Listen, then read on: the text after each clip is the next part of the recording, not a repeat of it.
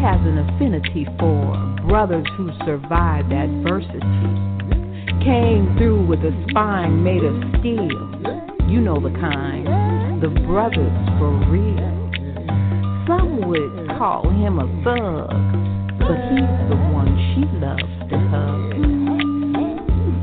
But I call it the Malcolm X factor. That Malcolm X factor in my man. That is a factor, you know. That thing in a man, a black man, and a wear man, a panther man. My man. She loves to hug. The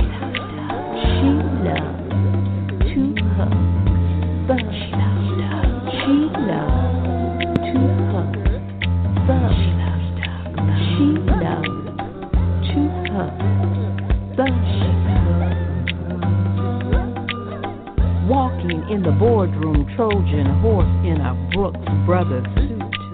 He needs no gun, signs of black and white, and walks out with all the boots. Laughing on the elevator on the way down, wondering do they know thugs bearing gifts make a whole different sound. That Malcolm X factor, you know. That thing in a man that can make him have the heart, the nerve, the courage to go from pimping to concern for human rights, from a love of diamonds to laying pipe in the middle of an African village. She loves to hug. The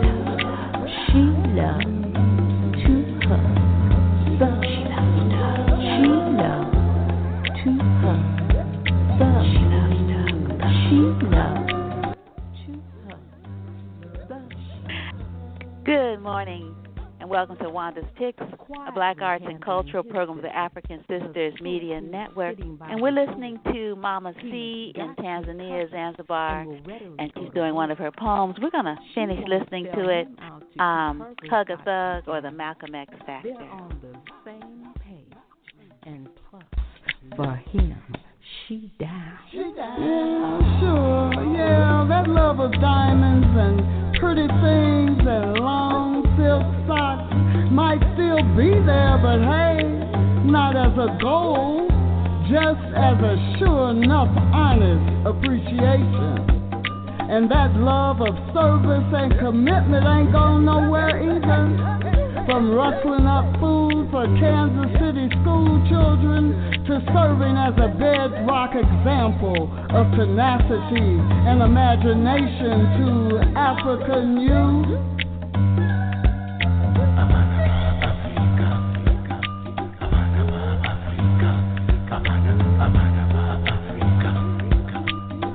She loves to her. The she loves to her. The she loves to her.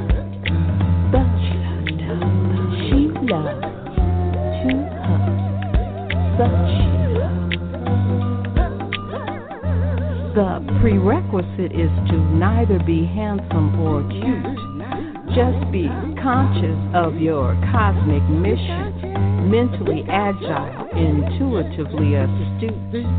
Remember what Pop told Kadada when death was coming round? Can I go? Nah, stay here, baby. Something's up. I feel something's going down.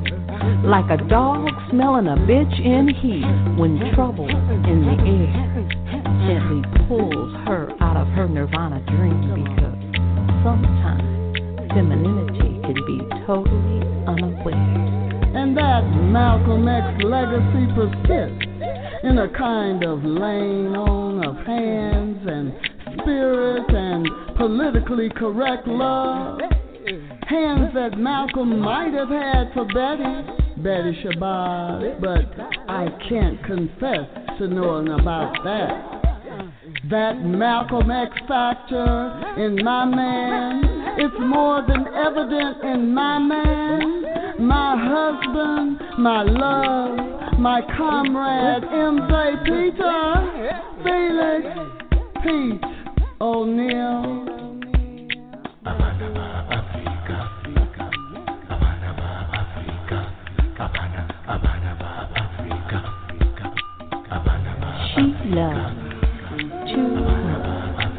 The she loves to her. The she loves to. The she loves.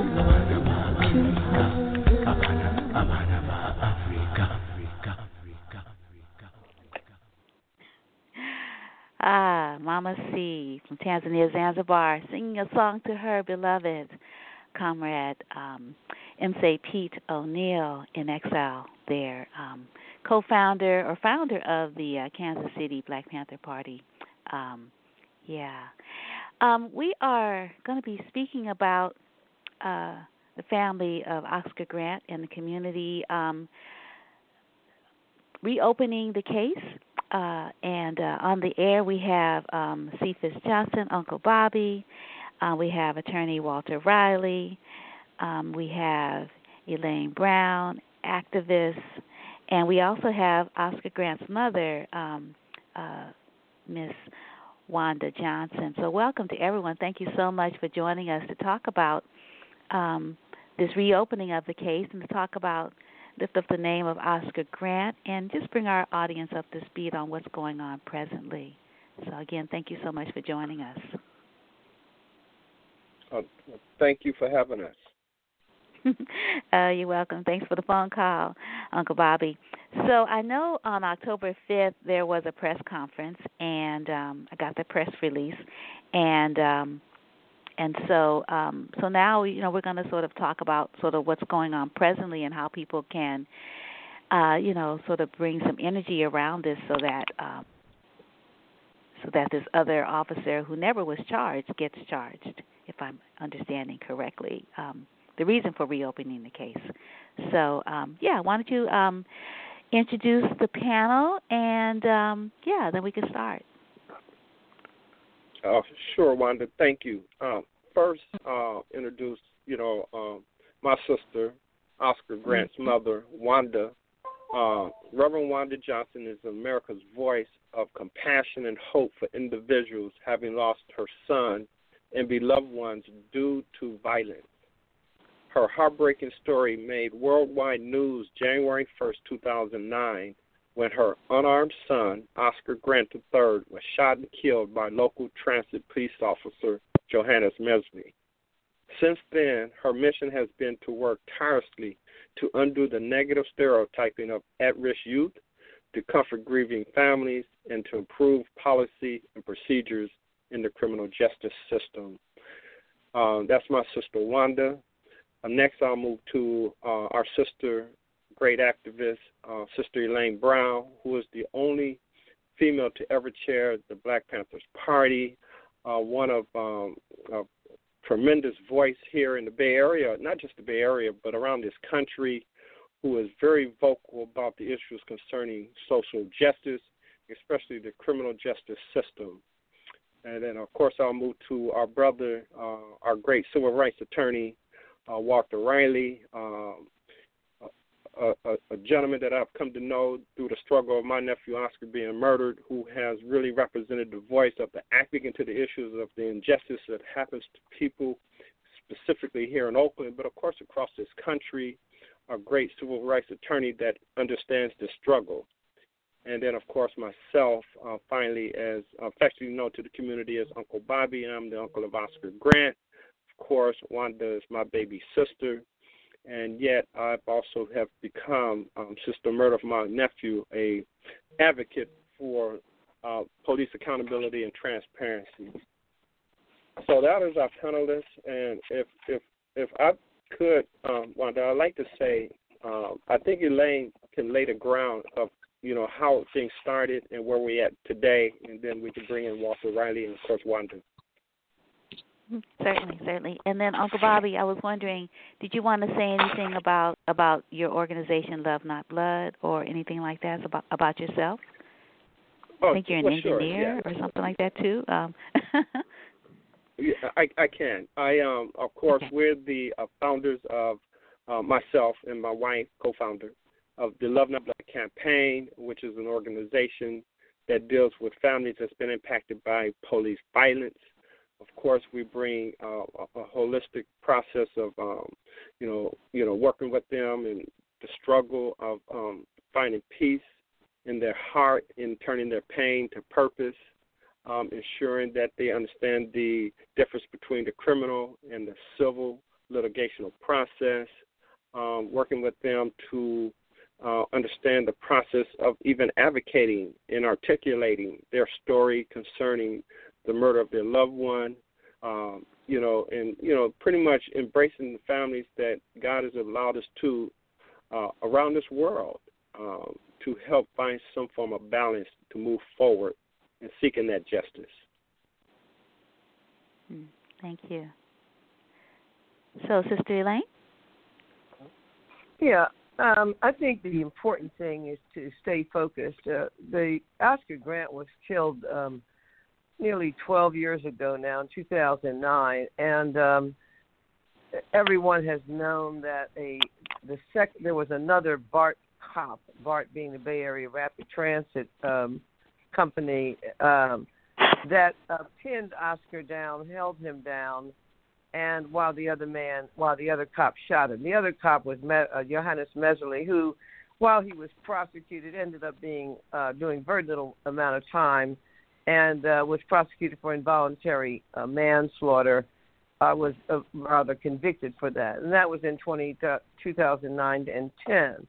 Recently, um, there was, um, you know, there's been a surge among some of us who are doing uh, work in this area, among other areas uh, to try to reopen the cases of uh, people, uh, black people who have been killed by the police where there's been no uh, prosecution, and that would be true across the country. All of the uh, marches for Black Lives Matter, for Breonna Taylor, for Michael Brown, for uh, all of the other murder, uh, murders of black people, people murdered by the police, uh, uh, which, as you know, the Black Panther Party always uh, talked about. That was one of our main goals: is to stop these murders and so forth, and that remains a goal uh, to stop the police murders. But we haven't even been able to find justice in any of these cases. Very, very, very. We can hardly name a case where there's been a cop arrested for the murder of a black person. So here in the Bay Area, uh, we got together with um, with Cephus uh, Johnson and Reverend Johnson and others of us, and talked about reopening the case against uh, Anthony Pirone, uh, Pirone, who was the second cop who had his knee on Oscar's neck, a la the same thing happening to George Floyd, so forth and so on, and held Oscar down while Mehserle shot him. Uh, in any other circumstance, any ordinary citizens would have been charged with murder, period. Uh, nobody charged uh, uh, Pirone with anything, and so we were able to uh, make that make that charge. But part of the reason uh, our charge is important, and this charge, and this is a community event. This is not just some narrow Oscar Grant family. This family has been through hell. But we recognize that this is a hell that all of us are experiencing because we're teaching our sons now not to say talk back to the police, and we're afraid that somebody's black, a black male, or a black person will go out and be killed on the street for any arbitrary reason. So there's a psychological ramifications, uh, trauma throughout the country. So what we found is there's a, a, law firm named Myers Nave, and I'll be very brief now, um, here in Oakland uh, that was hired by the BART board and the general counsel to inv- do an independent investigation of the circumstances of Oscar's death. And among the many things that the Myers Nave report came up with, it showed that Oscar uh, that um, Pirone had uh, bashed Oscar's head in, uh, punched him in the face, locked, pushed him down onto the ground, and done terrible uh, things to Oscar, who did not resist and was unarmed, and was arbitrarily uh, picked off the train by Pirone and slammed down ultimately onto the uh, to the platform where uh, Pirone called over um, and Mehserle fired his weapon into Oscar's back um, what we realize is that Pirone should be charged with felony murder. And we have talked to the district attorney, who, as you mentioned, this October 5 um, October 5 uh, press conference, uh, interrupted our press conference with this instant tweet saying she was going to reopen the case. She has not reopened the case, and she has talked about there being a statute of limitations on the felonies that Peroni committed in leading up to Oscar's a murder, a death rather. So what we are showing, and will show, and uh, certainly Walter Riley can speak to this as as others, um, is that Tony Peroni is responsible uh, for the death of Oscar in what is called a felony murder, either uh, under the law at the time or under the law that changed the law today, which is not very much of a change, but it only goes to some other issues, and certainly Walter can speak about that. So the charge, and it's important because if we are able to push this agenda, and we are pushing it, um, and and Peroni, that the district attorney says they now know where he is, somewhere in the Long Beach area. If Peroni is properly arrested and charged and convicted, this will be a victory for all these families that uh, Uncle Bobby is talking about and the black community to show that when we do our own work and our own homework, we can bring these people to justice. So finally, I'll say this our coalition has uh, adopted a phrase that we are now going to be hunting these cops down. We're not going to just be crying. We're not going to be holding hands and singing. We are going to be hunting these cops down and bringing them to justice.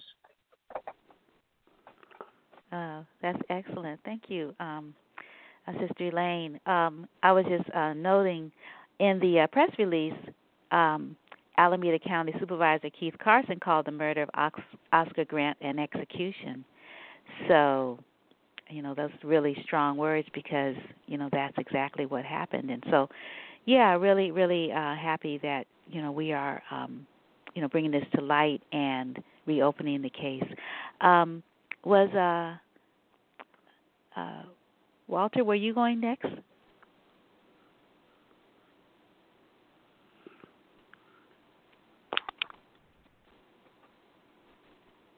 I'm not sure Walter Riley heard you. Walter, are you on? Yes, I'm on. Right, can you hear me now? Yes. Yes. Yes. Okay. Um, I echo everything that uh, Elaine Brown has said. And of course, the most important aspect of this is that we want to let everyone know that there is no statute of limitations. So there's confusion sometimes about this, whether that uh, Peroni can be charged for murder. And we have looked at the case, we have looked at the evidence we have here, uh, the evidence that was before the district attorney um, back in 2009 at the time, um, at, at uh, right after Oscar Grant was murdered, that uh, Tony Peroni was the first police officer on the platform. He was crazed in his conduct, and he according to the report itself, uh, led the chaos and uh, confusion on the platform that resulted in, in, the death of Oscar Grant. So we want, to, just in short, to be sure that there is no excuse for not charging Tony Peroni. That's our message at this point. Right.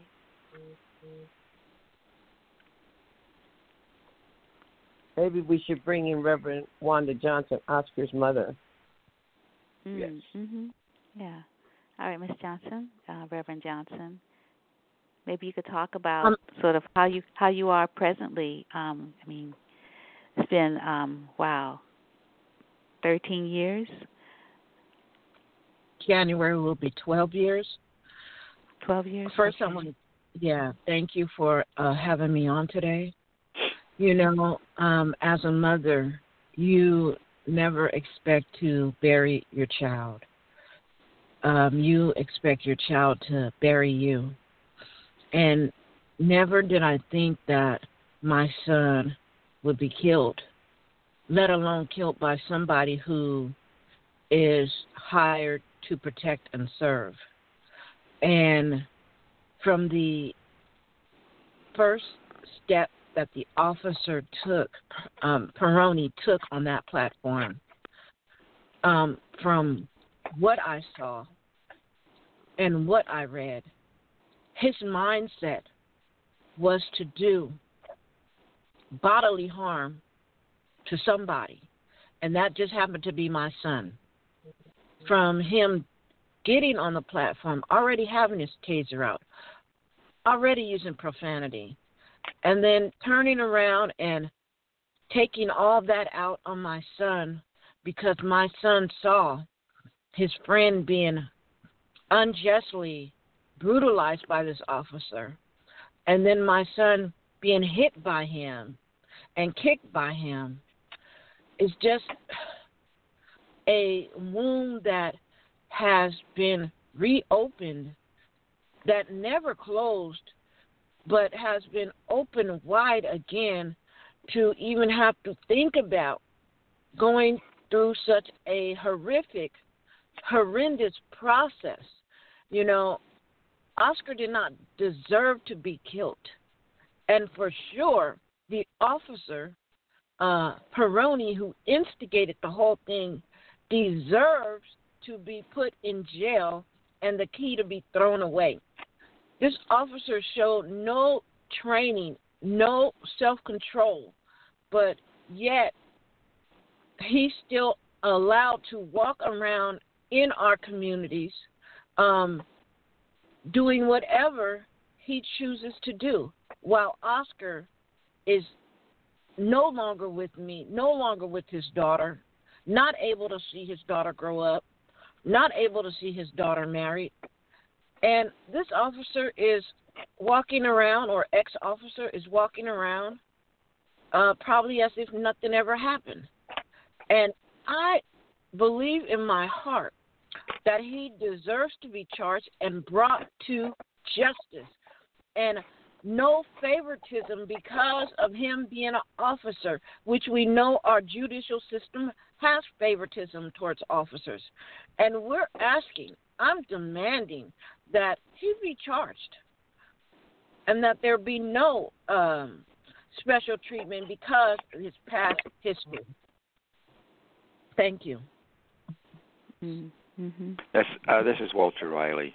The thing that uh, we are involved with now is a reawakening in uh, activist communities and black communities and uh, with uh, our relationship to police. Um, we've certainly always been aware of the need to change the way police relate to our community. But the, this uh, year, we have mobilized with many other people uh, around the world as a result of the horrible uh, vision that we saw with the murder of George Floyd. What happened on the platform at BART here is um, the same kind of uh, intense attack by the community, by the police on our community, our, their sense of who we are, and whether or not they believe Black Lives Matter. Um, to the police department and to the cities that have operated these police departments, Black lives have not mattered in our entire history here in the way that we think is necessary. So, as an attorney, I want to participate with the family and the community organization that Elaine is playing a major role in of, of revisiting these these cases uh, across the country, particularly right here in the Bay Area where we are. We know that there's a s been a, uh, review of cases in San Francisco. We knew that, know the DA in Los Angeles is reviewing some cases. We've seen this happening in some other places as we begin to uh, reimagine what a police department can be. Uh, what is public safety is the most important question. And when the BART police, Tony Peroni, excited everybody on the platform by calling Oscar Grant various names, by uh, calling other people on the platform uh, uh, outrageous and racist names, uh, and uh, attacking Oscar Grant and and the other person also on the platform. Uh, he excited everybody.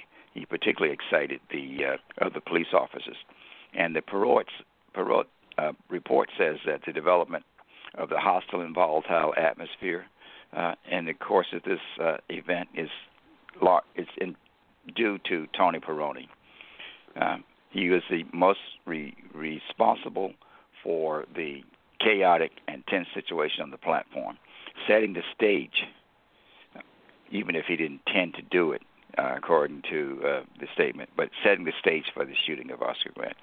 His felony attack on Oscar Grant, um, several attacks on Oscar Grant, uh, were witnessed by other police officers. That, of course, led to their excitement, their uh, their uh, uh, the violent atmosphere that they all engaged in.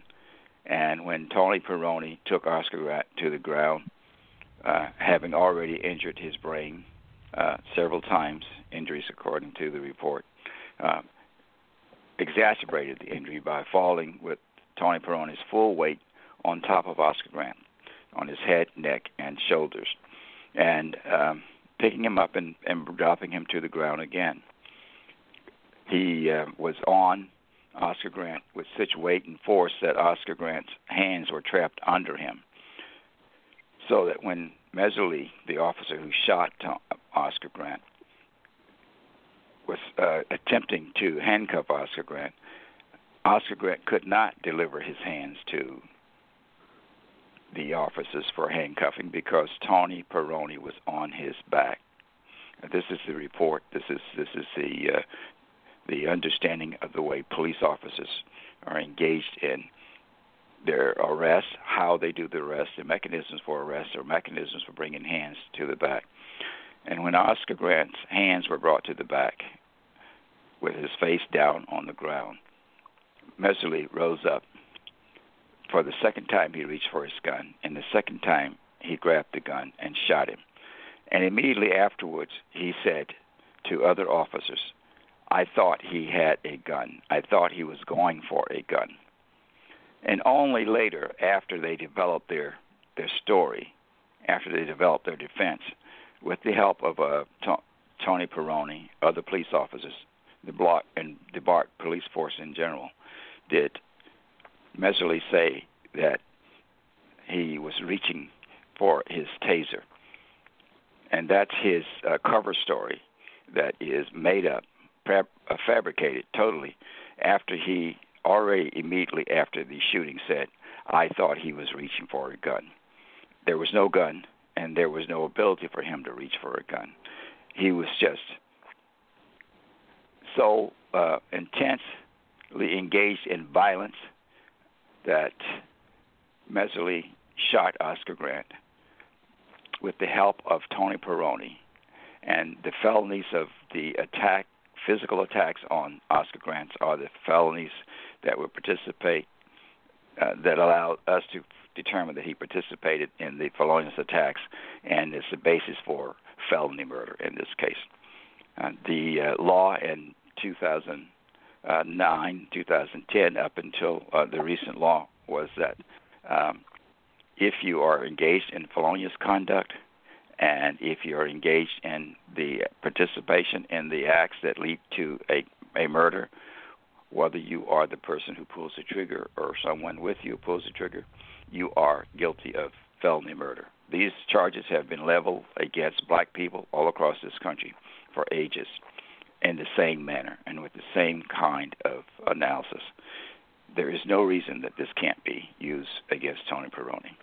Um, even under the new law, um, which attempts to yeah. find some concern about the attitudes of the police officer. If the police officer is engaged as a major participant in a felony and acts with restless, reckless indifference to human life, he is guilty of felony murder. Everything that Tony Peroni did demonstrates that he was uh, a major participant. He was a lead officer there, and he acted with total reckless indifference to human life to the life of Oscar Grant and others on the platform also. But in particular, in this case, it's Oscar Grant who was killed. We want that reckoning to uh, come to be uh, the basis of the police, the basis of the uh, of the district attorney uh, arresting Tony Peroni and charging him with felony murder. Hmm. Yeah. Uh, Wanda. I was wondering. Uh, oh, yeah, I had yeah, a question. Uncle Bobby. Um, Oh, uh, yeah, no, can I was I, just can gonna. I ask the question? Um, can I ask the question yeah, first, oh, yeah, or, or you want to add to that? Yeah. Go. Okay. No, um, go ahead. I was just the wondering. Okay, sure. I was just wondering, um, uh, Mr. O'Re- Mr. Riley or Walter, um, with regards to um, the uh, this charge, was it was it um, leveled initially, or was just uh, Mehserle charged and um, Pironi not charged at all? And if so, how did he get away with not being charged well, since he was the lead officer? Hmm? That's that is something that Uncle Bobby is add. much more intimate yeah. with the knowledge re- regarding this. Uh, I was uh, an, an an activist, not in the center of the work at that time, but uh, I will follow up with Uncle Bobby if uh, he can explain the details of what yeah. happened with the DA. Yeah, thank thank you, Walter. Um, and that's what I was going to say because the listeners are probably listening, wondering just that very question: Why wasn't he charged then? Um, you know, as Walter stated, of course, the murder happened on January 1st, 2009, in Oakland, California. And for the listeners that may not remember or know the story of Oscar Grant, there was a movie also produced called Fruitvale Station that Ryan Coogler, the director of Black Panthers, uh, created, brought to the big screen. Um, and it really laid out pretty much 98% of accuracy of what happened on that platform. But, um, you know, during the trial, the, the part that Walter talked about on the platform was basically the murder. Um, the resurrection, I call it, is basically during the movement part, but also during the trial. It was during the trial that David Stein, the district attorney that was representing the family, charging Johannes Mehserle for second degree murder, stated to the family that we actually had Tony Pirone as a witness to the murder of Oscar Grant, and that strategically they felt that they will not bring charges against Tony Pirone at this moment in time because he was state evidence. But uh, that backfired. Uh, Tony Pirone became a hostile witness, and he never admitted that basically um, Johannes Mehserle stated, even though it's recorded and recorded, that he thought he was going for a gun. He actually tried to cover up that lie. So since it backfired, David Stein stated to the family that we would have to get Tony Pirone with charges of murder after we finish his trial with Johannes Mehserle. As the trial concluded and ended, we immediately went to see District Attorney Head Nancy O'Malley um, concerning the charges that should be applied to Tony Pirone for the murder of Oscar Grant. And of course, um, Nancy O'Malley stated to us at that time, because the trial was down in Los Angeles, that going back and forth to Los Angeles and the cost of this trial put Alameda County in a point to where um, they didn't have the money to proceed charges against Tony Pirone at this time.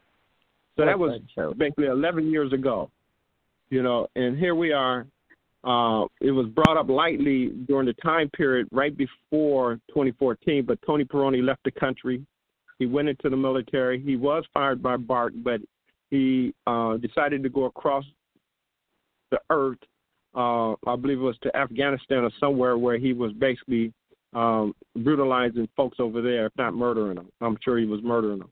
But anyhow, hmm. um, you know, it was from that point that Tony Pirone became a missing, uh, or put it this way, he escaped the charges. But our, of course, our sister Elaine Brown never let us forget that Tony Pirone, who was the, the corporate on that platform, uh, should be charged. And if I can, I just want to kind of give a lay of the ground, you know, on, on January 1st, you know, on that platform. Tony Pirone punched Oscar, used racial epithets on Oscar, which really came down to a hate crime. Uh, uh, need Oscar. He lied in the investigative reports. Uh, he when he took his picture that night, he was smiling as if the murder was a funny thing. Uh, he was uh, a very sick, violent person. The commuters on that train utilized their cell phones because they saw this irate officer acting the way that he was. That's Tony Pirone, and recorded it. And it was the first time that technology and the cell phones were used in the way that it was used, and social media was used in the way that it was used to share with the world how heinous a police officer can act in the fashion that Tony Pirone was acting. And so it really got over a million views within the first week. But it was really the Oakland community that embraced the family, that saw that video, that prayed for us, went back and forth, but most importantly shouted, I am Oscar Grant. And it was that movement that developed here in the Bay Area that was able to get, for the first time in California state history, an officer, that is Johannes Mehserle, arrested, charged, convicted, and sent to jail. Now, he only did 11 months, so we never counted that as a victory. It was just historical. But the officer that created that chaos, the reason why Oscar was murdered today was never charged. And we're here today saying that he should be charged for felony murder. There's no way that an officer should be walking these streets and possibly working for another policing agency that conducted himself in the way that he did in murdering Oscar today. And I just wanted to lay that there. Um, and Wanda, I think Minister Sabur has, uh, might have come on, and he can speak directly to the movement that occurred after the murder of Oscar Grant. Yeah. Is he on? Um, I just I believe that I'm on. turned on someone's mic. Yes, we can. Thank you. Uh, first, uh, greetings to all that are listening. And as Uncle Bobby was speaking, it led me to reflect on the fact, the importance of black journalists as we are unpacking the clear injustice against Oscar Grant that included the deeds of Tony Pirone. While we were in the preliminary hearings in Alameda County Courthouse, it was revealed at that time that not only did Tony Pirone instigate the incident, but in addition to brutalizing Oscar, he was the one that hurled racial epithets at Oscar that didn't come up much in court in Los Angeles. Tony Pirone, seconds before Oscar was slain, in addition to kicking him in the face and putting his knee on the back of his neck that could have cost his life in that part. Tony Pirone called Oscar, pardon my language, but a bitch ass nigga. Two, three times. And this is just seconds before Oscar was slain. Tony Pirone was the head of a lynch mob. Mehserle brought the rope. But as the trial unfolded, I mentioned black journalists. That that came out in testimony remained a media secret for weeks before one, I think someone from the San Francisco Chronicle, finally published what Pirone said. Now, mind you, Sister Wanda, there was a daily press conference after every hearing. Now, I often did not speak in those press conferences. I just stood on support while Attorney Burris would address the conference. After the media members watched Tony Pirone on video, first deny and then admit when the videotape was placed before him his language with Oscar Grant, well, the media didn't cover it. They had a press conference, they didn't raise a question. It was their clear intention that they weren't going to give the world the full weight of what occurred with Oscar Grant. Now, we were pitched strongly to ensure that Mr. Mehserle was convicted. And unfortunately, in our drive, we may have let Mr. Pirone off the hook. However, we're not the prosecutors. Alameda County is the prosecution. It was not our job to prosecute Tony Pirone. That was the job of the Alameda County District Attorney. And of course, when charges are brought, the victims are represented by the state. So it will say state versus Johannes Mehserle. And it should say state versus Anthony Pirone.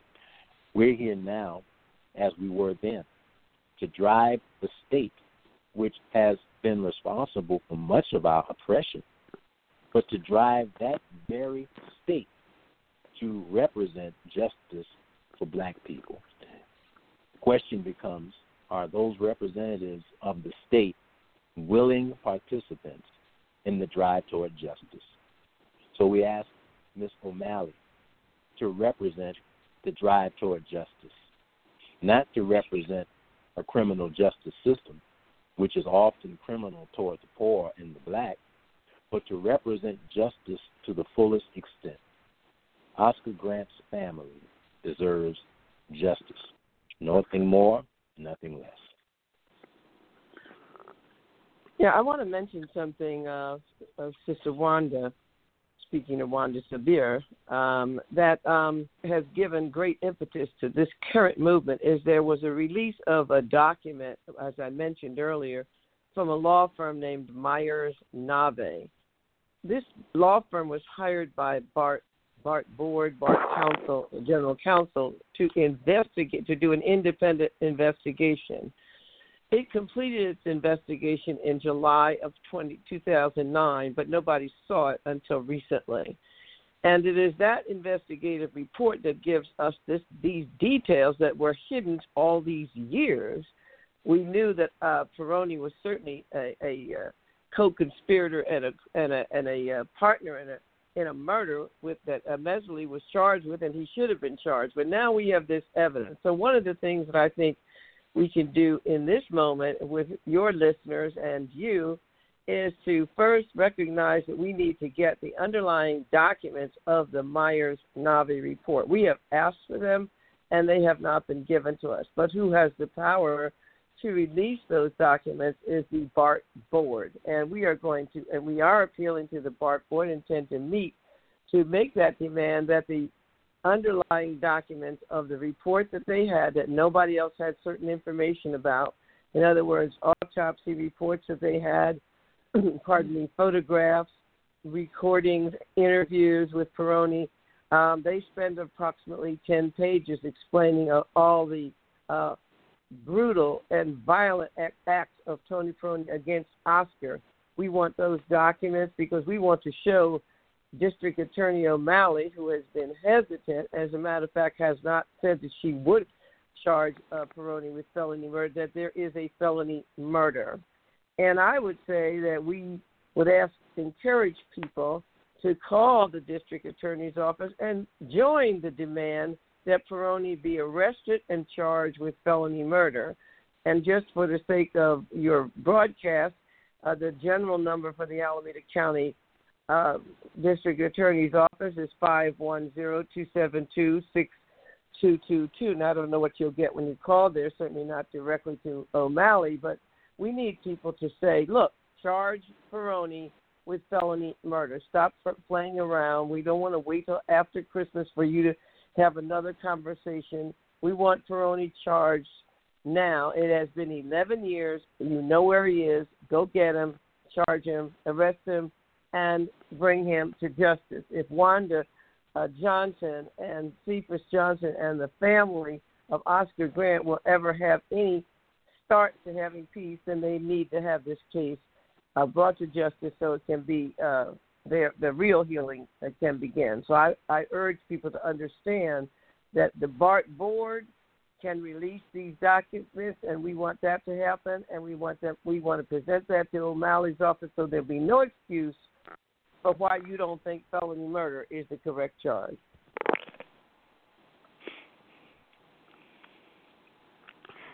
Right.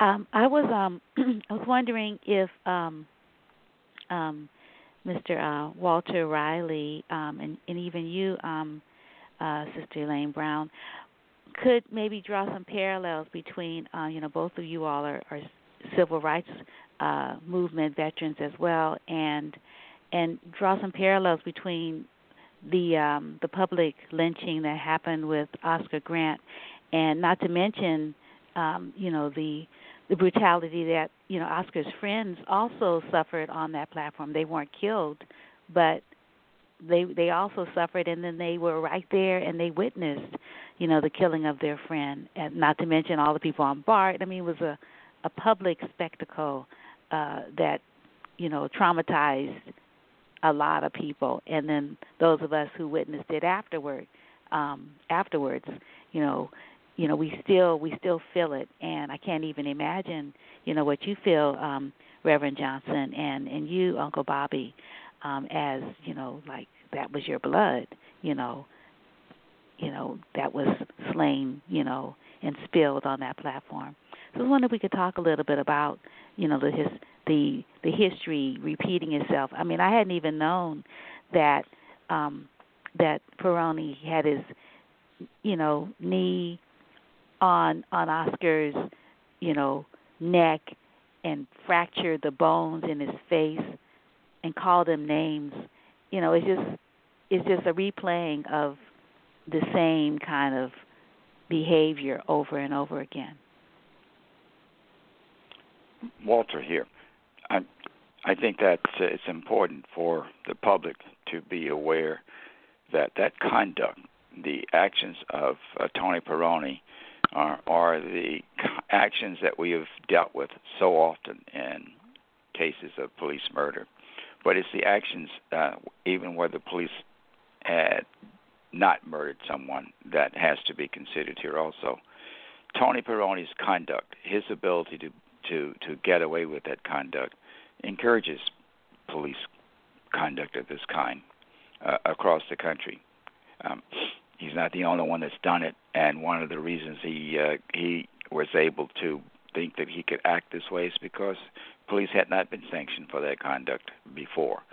Uh, when Tony Pirone is not sanctioned for it, it says to the police departments across the country that it's okay to do that. They can come up with an excuse for it. Um, if someone dies or someone is terribly injured as a result of the conduct, um, they can blame the uh, the individual. Most often is what they try to do, or they might blame the uh, in a particular officer that created the immediate harm.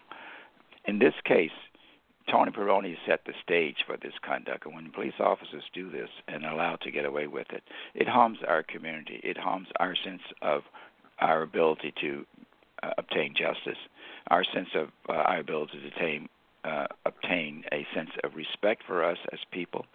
Um, uh, the term Black Lives Matter, as all of us on this call know, results from all the, the hundreds of years of uh, misconduct, abuse of our communities.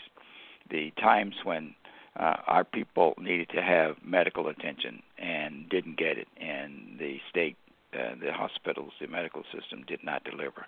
The times that people needed uh, family uh, support and uh, did not get it because they are black. The times that we needed uh, economic support in our communities in the South and the North and the in the concentrated areas of uh, residents that we have been involved in, uh, we haven't gotten cleanup. We haven't gotten often the kind of electricity or the housing, by and large, that that that would be adequate, fit for housing uh, one of the uh, platforms of the Black Panther Party, but also a platform of the United Nations of international sense of human dignity and rights have not been afforded to us, and it's because we are black.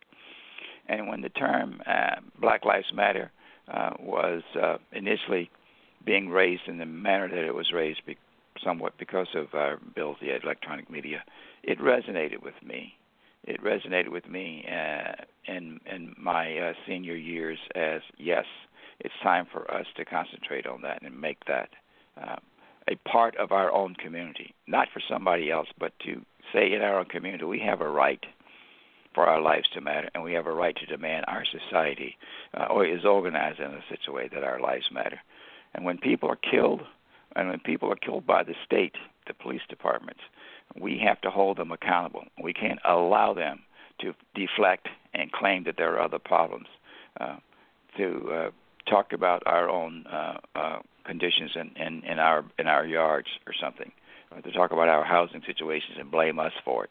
No, we live in a society where the state has a responsibility to its citizens. We pay taxes, we do the work, and we get the hard labor of making this economic society viable. We want our lives to matter, and in this case, uh, had it been any other group, certainly. Um, the police department would have taken some account of the conduct of Tony Pirone. The district attorney at that time, Orloff, would have taken more account of Tony Pirone. And proposing to make a deal with Tony Pirone for him to testify, um, to turn state's evidence to be a witness against another cop was a ridiculous plan and to start with. They had the evidence against Mehserle. And there was no reason for them to believe that Tony Pirone uh, no real reason to believe that Tony Pirone was going to be helpful in that. His testimony uh, could have been uh, elicited based upon the platform, based upon the based upon the record itself, based upon the uh, the Miles Niger report. Um, and Ivory is uh, a firm that has represented police departments and cities and government entities for some time. Uh, they are often biased towards uh, giving support for the entity. And I would say, I'm going to say it here, that the Myers and report um, is lacking in uh, respect for the black community and the black witnesses in this in this case. Um, and they are biased. They have always been biased towards their clients. Uh, and with their bias leadings, they were not able to exonerate Tony Pirone because the evidence was there. It was there for them who would have done everything that was possible to exonerate Nona Tony Pirone, and they didn't. They couldn't. Um, the DA's office could have charged Tony Pirone with murder at a time and did not need him to be a uh, a state's witness, and that's that's my analysis of it. But they made that determination at that time. They could have charged him immediately afterwards when he refused to uh, to cooperate. When he made it very clear he was not going to abide by the terms of whatever agreement they had. Um, but they were looking for an excuse not to charge Tony Pirone or any other police officer. None of the police officers were charged with abuse, and they were all engaged in some abuse or another. And that department, Tony Pirone abused another person before he came over and grabbed Oscar Grant a second time. And the time that he uh, came to uh, Oscar Grant, the second time he came to Oscar Grant, uh, the first time he had already banged his head against the wall, uh, back head against the wall, causing brain injury. Uh, hit him in the face, causing upper lobar uh, injury. Uh, uh, did a running kick, causing t- continuous injury. The second time he came, he took Oscar Grant to the ground, slammed him to the ground, and with the head and body hitting the concrete, and not more injury to uh, Oscar Grant's brain, falling on him with his full weight creating uh, more injury to Oscar Grant. But from the the time that elapsed, it's, it's important as I see it. From the time that he came to Oscar Grant the second time, assaulted, uh, felonious assault, taking him to the ground, and the time that Oscar Grant was shot is 67 seconds. That's all on tape all of that is is uh, is uh, available to the DA at the present time. Was available to the DA at that time, and all the additional interviews uh, shows that Tony Pirone was out of out of sorts. Um, we need Tony Pirone charged in order to say to the world that officers who participate in and stand by and allow this kinds of conduct are also uh, guilty of murder. Tony Pirone needs to be charged as a principal. Um, uh, for he, for his participation in the murder of Oscar Grant, so that we are able to say we are making some steps forward. Our community mobilized before to get Mehserle charged. We have mobilized to try and get other people charged. We need to be mobilizing right now in large numbers to see that Tony Pirone is brought to justice in this case. And our message, again, that this is a part of our continuing struggle for our lives to matter. Black lives have to matter. Tony Pirone has to be brought to justice. Hmm. Yes. Well, I'm happy to join to say something, but I also before we because it's getting to be uh, the end of your program, I suppose I would certainly want to see uh, Sister Wanda Johnson say something. But I want to say that you know the question of Black Lives Matter is you know is a good you know slogan for today. But uh, we, since 1865, the police have been always there for uh, to brutalize us and arrest us. We were re-enslaved under the Black Code, um, and it goes on historically as to what policing has always been about. But I think people should know. Uh, so I don't see the police as uh, being concerned with Black lives. I think that they have to be addressed in the same uh, with an understanding that we have to stand up for um, Black lives have to matter to us, so we have to stand up and stop sitting down and allowing and saying nothing. I mean, it was wonderful. We're glad that people filmed the murder of Oscar Grant, but really, you filmed a murder. You filmed the murder of George Floyd. And I think we have to do something more than pick up our cell phones and film the murder of our people. Uh, so that's just my philosophical, uh, you know, spin on that issue. But I do think that we want people to understand that this man is guilty of felony murder. The Myers, Myers Nave firm has to release these things to us, and then we need to use this opportunity so that we can lay the pattern as the original movement from uh, for Oscar Grant for Justice for Oscar Grant did, and spark the entire country to stop just sitting down, hoping that these people are going to do the right thing and taking an active role in pushing them to do the right thing. And the most uh, non-violent thing we can do at this point is to push for Tony Pirone, excuse me, uh, to be charged with murder. There is no surprise. Racism in America, I mean, what? This is a surprise? When did this become a surprise? Uh, we spent 250 years as uh, enslaved in this country and building up the economy and all the things that we already know. So there's no surprise in in the oppression of black people that has been going on since we came. We were dragged kicking and screaming from the continent. We have been oppressed. We have never been free in America. So uh, that has to be, you know, looked at. We can't be soft peddling this stuff. Pirone is a murderer, and the mechanism that we have to deal with him, uh, non-violent mechanism, is to go and get the district attorney to charge him as he, she would charge any ordinary black person, especially uh, with felony murder. I really hope that we can get Reverend uh, Wanda Johnson, Oscar's mother, to say something before we uh, close this um, panel discussion. Thank you very much. Mm, certainly. And uh, I have a question for you, um, uh, Reverend Johnson. Um, I was wondering if you could maybe uh, tell us how how your granddaughter is doing, and uh, and if anyone on the panel knows how how are Oscar's friends doing, because I know they were really impacted by seeing their friend killed or shot and then killed.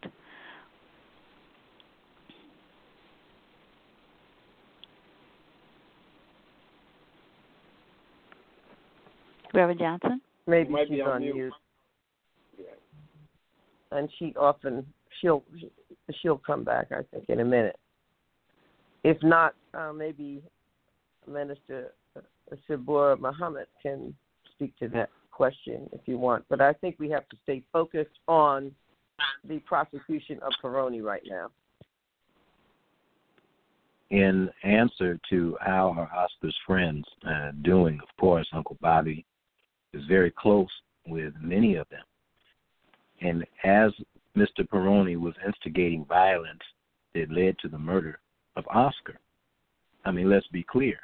Pirone jumped on the plane, uh, pardon me, train, snatched Oscar and his friends off the train, went back and retrieved one of Oscar's friends by the name of Michael Greer. Michael Greer had prior injuries to his head unrelated and they watched as Pirone testified in court him take down Greer without any cause, potentially injuring Greer. Oscar and his friends were crying out from the wall that day, Leave him alone. Why are you bothering him?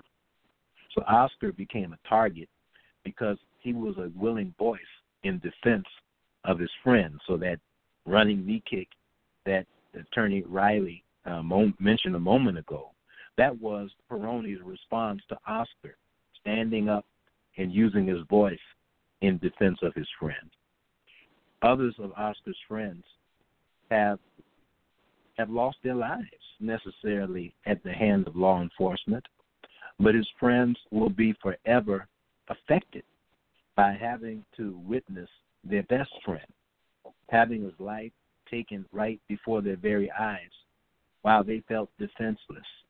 And so his friends took time and are still taking time to recover from the murder of their friend. To take it a step further, when his friends came to the court to participate as witnesses to the trial, more than one time, the Alameda County bailiffs and sheriffs removed his friends from the courtroom, they came under immediate harassment from law enforcement. They would find excuses to remove them, such as your cell phone is in your hand, you have to leave. We saw you talking in the back row in the audience, you have to leave. And it's literally his friends had to fight to even participate in the court hearing.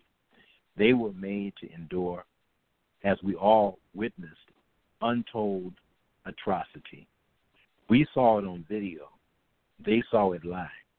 And I'm very thankful to Allah to get acquainted with some of them and to offer whatever comfort we can to help them to to survive after witnessing such a murder. They're grown men now. They were grown then, but they're growing now as parents and husbands. We wish them well. We keep prayers for them. And if they should be listening, we love them. And whatever we can do to help them overcome the pain of yesterday, that they might survive today, that's why we're here as a loving community for them. Thank you. See, Reverend uh, Johnson, are you are you um back with? I mean, are you unmuted?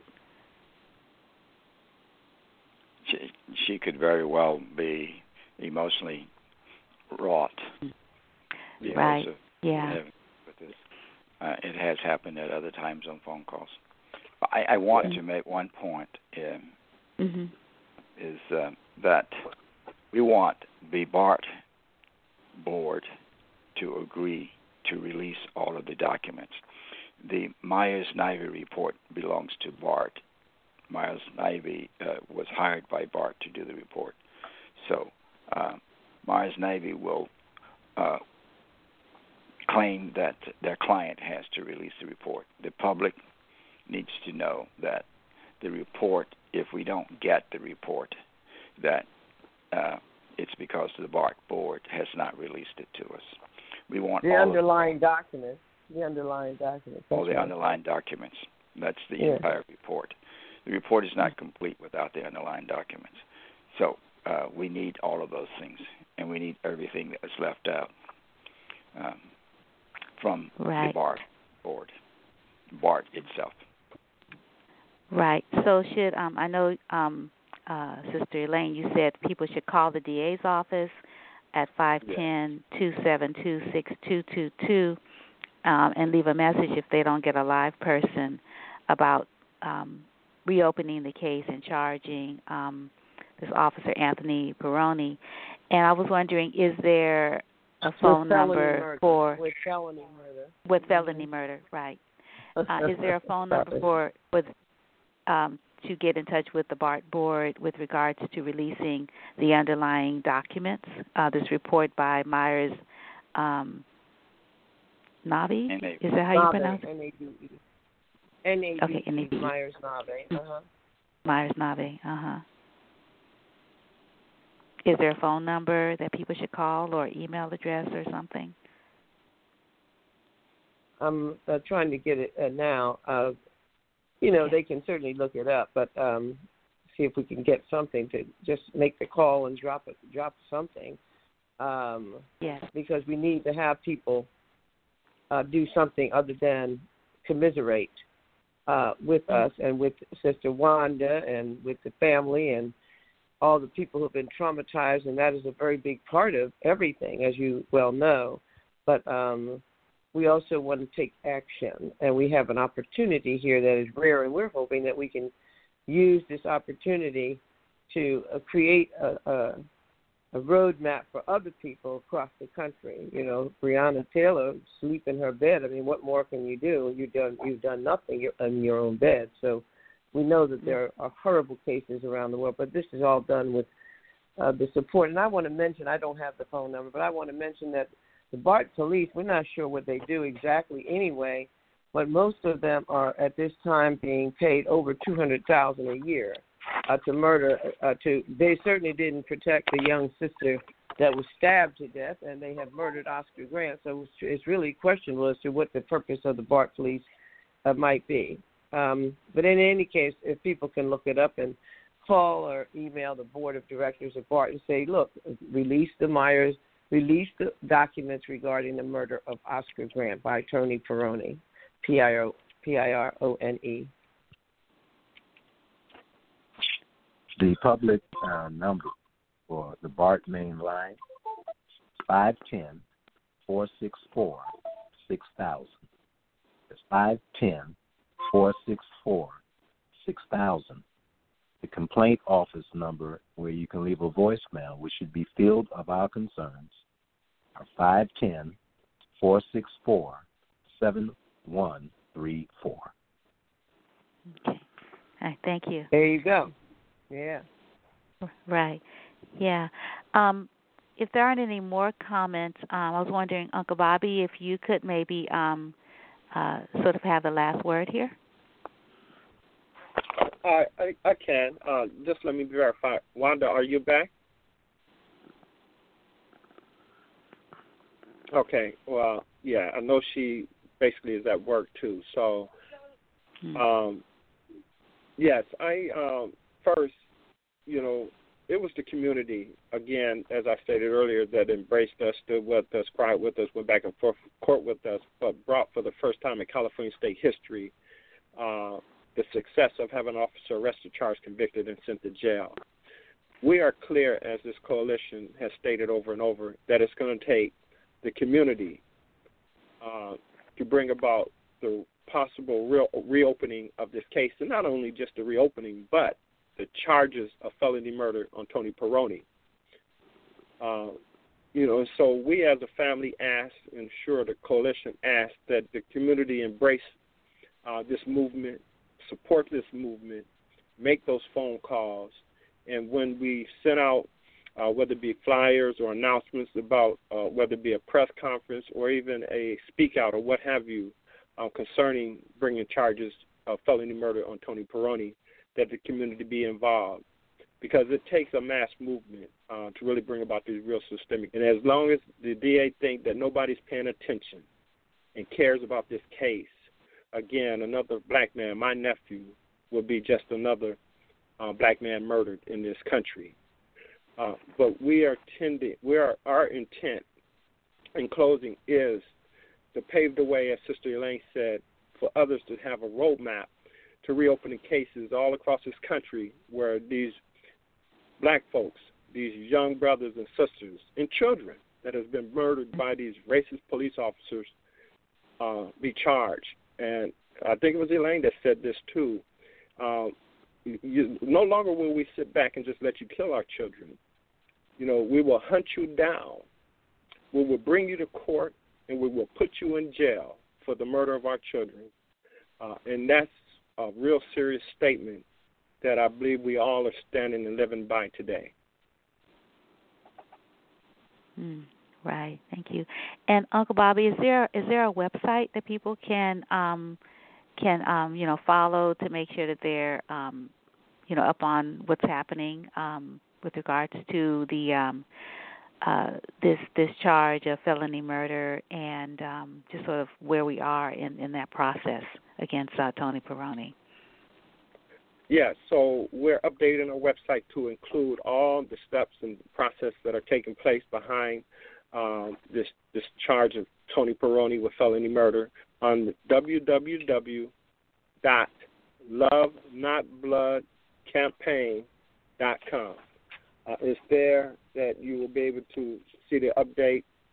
Uh, and of course, you can also go to the Oscar, www.oscargrantfoundation.com. Both websites will have details on how uh, our community can be involved in what's going on. Okay, great, excellent. Any other comments? Well, I want to well, thank Wanda, all I, of you. Yeah, I want Oh, to yes, thank you ahead. too Yes. for giving us Oh. the time to speak to your listeners to share what's going on with the case of Oscar Grant. Uh, you know, I'm just saying thank you for giving us this opportunity. Oh, you're you're quite welcome, and definitely we can have you on again to give us updates. And um, you know, I want to let people know again that the DA's office number is five ten two seven two six two two two, and the uh, the BART numbers are um, five ten six excuse me four six four six thousand, and uh, the complaint line is five one zero four six four seven one three four and uh yeah we need to um leave lots of messages and until there are no there's no more space to um to request those um uh those underlying reports from Myers Navy um the attorneys Na- for the Nave. BART Nave sorry Nave as well as to um to ask the um, Nancy O'Malley um, District Attorney's Office to um, to charge um, this officer Pirone with felony murder. Yeah. So again, once again, thank you so much. And um, I didn't get the last the name of the the uh, brother who spoke um, from the Nation of Islam. Could you tell us your name again, please? It's Abdus Sabur Muhammad. Abdus Sabur Muhammad. Okay. Thank you. Thank you. Great. All right. Well, thank you all so much for joining us. And um, I don't want to keep you from your busy days, but um, yeah, it's been really great to be enlightened about what's happening around this case because, as I mentioned, I hadn't known about um, Anthony Pirone's role in all of this, you know, as the instigator, and you know that um, that report, you know, we charge genocide is still still pertinent, and uh, and this certainly, you know, as you know, my work is, you know, just sort of what we talk about when we talk about the Ma'afa, you know, the reoccurring disaster, you know, of killing black people, killing people of African descent, and we do, as as Sister Elaine said, we need to stop watching and and stop it. So this is an opportunity for everyone who is listening and those who aren't listening, who are listening to tell other people that, you know, this is just, you know, this is a first step in, you know, sort of setting a precedence that you are not going to get away with killing black people. You know, these people that are funded by our tax dollars. They are our employees and they're killing us.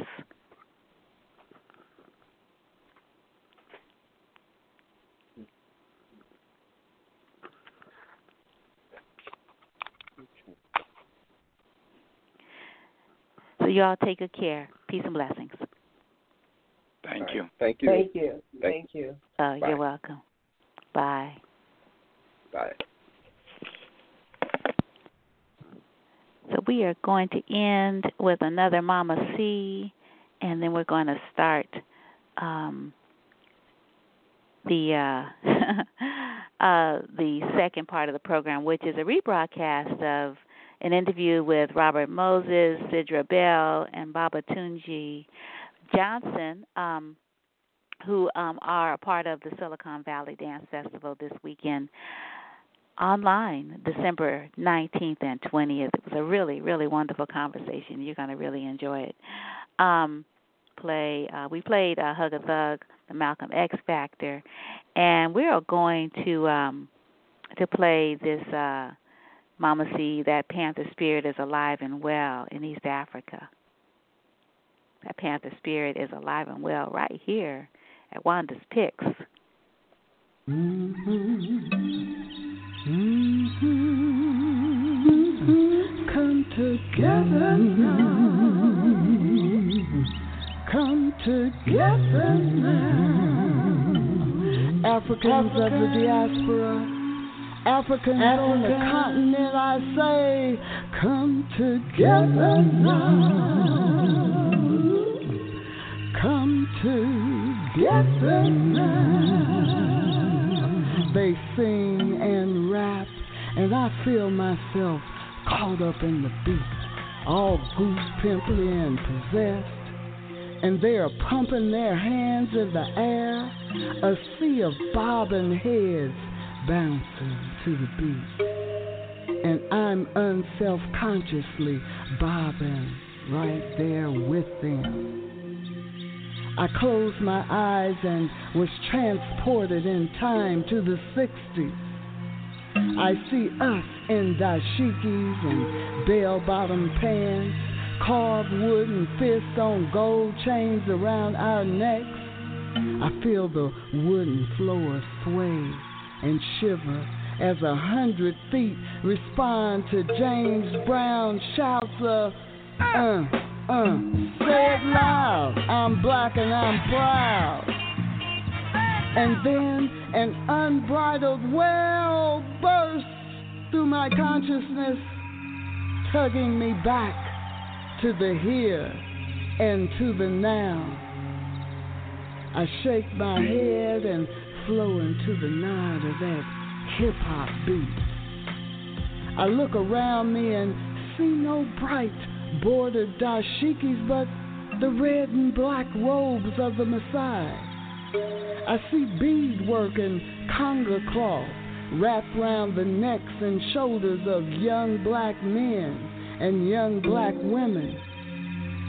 I see beaded braids and locks and shaven heads and hats embroidered with cowrie shells and paint. I hear shouts of pride in Kisukuma, Kiswahili, Kichaga, Kimeru, Kiingereza, and even French. It feels like a like a church meeting, y'all. A blues hall, a Panther PE meeting wrapped all in one. And I suddenly feel like I'm gonna cry, or grin, or do both with the absolute wonder of it all. I squeeze Pete's shoulder hard as our emotions meet in complete agreement. We thrust our chins out in the defiant stance of bygone days, and I can tell he is thinking the same thing that implodes my mind. That panther spirit ain't dead, no way. It just moved round the corner, crossed the ocean, and is still well and very much alive right here in an East African village.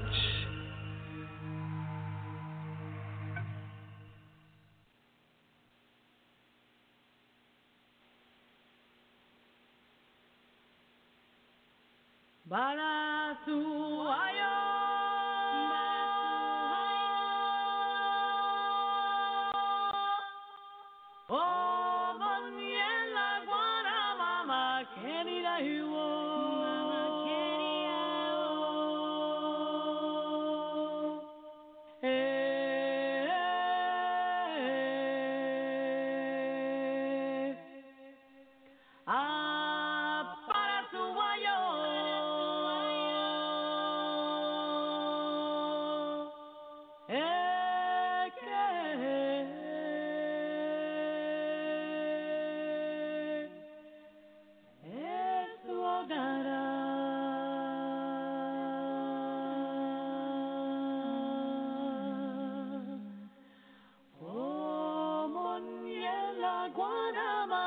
Good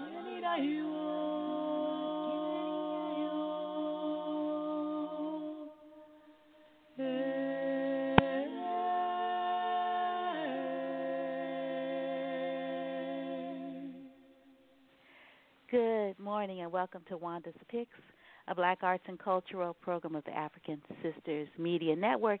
And that was Zion Trinity singing opening prayer to the African deity Eshu Legba, a deity that lets us know that we always have choices. We are never victims. So we just just pause, take a moment, take a deep breath, and as we exhale, exhale, sort of think about how we can exercise our options. So we are really excited today to speak to uh, a few choreographers and presenters at the current Silicon Valley Dance Festival, which is opening next week, December 19th and 20th, and then it's going to be um, having an on-demand um, presentation through January 3rd. So I believe, just from the area codes, that uh, Baba Tunje, Tunje uh, Johnson is in uh, the studio, perhaps, or is yes, it Robert yes, Moses? yes. Ah, Baba Tunde, Tunji. Sorry, I'm I'm looking Yeah. at it and pronouncing it wrong. Cool, cool. when I when I see Baba Tunji, I think about all the drummers I know with that name. Ola like Baba Baba Tunde, Tunde. Oh, yes, yes. yeah, totally, totally. Yeah, yeah. and Mhm. and I believe we also have uh Sidra Bell. Oh, and there's Robert Moses. Uh are you with us? Sidra? Oh, good, thank you. Just love all of those pieces that you have images of on your website. I'm like, oh man, I wish I could have been in the audience for that. and that. Thank you so much. Thank you. yeah, and I love the titles of your works too. It's like, oh, just really, really beautiful titles. And uh Robert Moses, good morning. How are you? Hey, how you doing?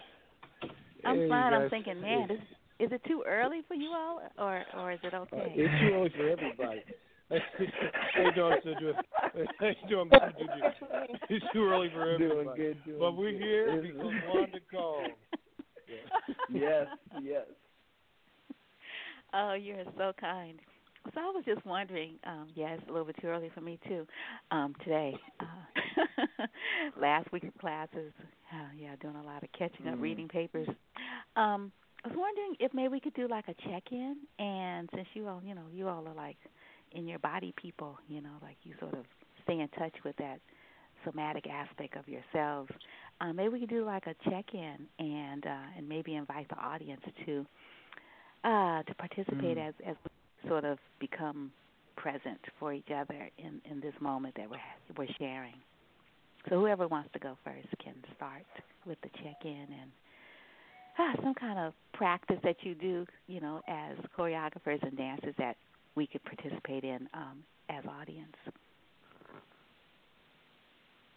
I can start. Um, well, I'm I'm really interested in the heart space, and so I've been Mm. doing a lot of work um, with uh, using my own sense of um, connectivity to my skin and breath to just find stillness at the beginning of my practice every day. So I encourage everyone to just find a few minutes um, to just stand and to breathe through the heart space and to put your hands on your heart and just close your eyes for a few moments and helping me in this time.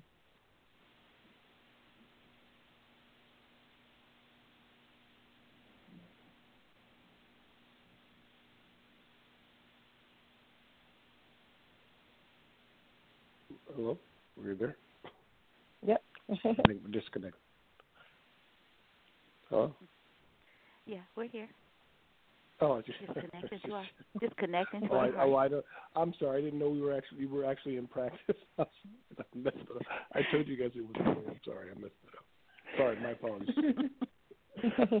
it's all good. It's all good. It's, it's, it's totally up. Every, Yeah, I'm totally. so sorry. Everybody take a breath and I was like, oh my god. All right, so I'm gonna back out.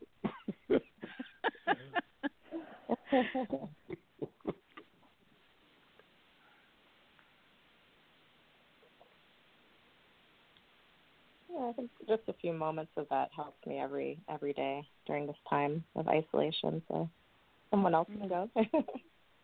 yeah, thank you so yes, much. for me, yes, thank you. Um, uh, I actually, I'm going to add that to what I do every morning.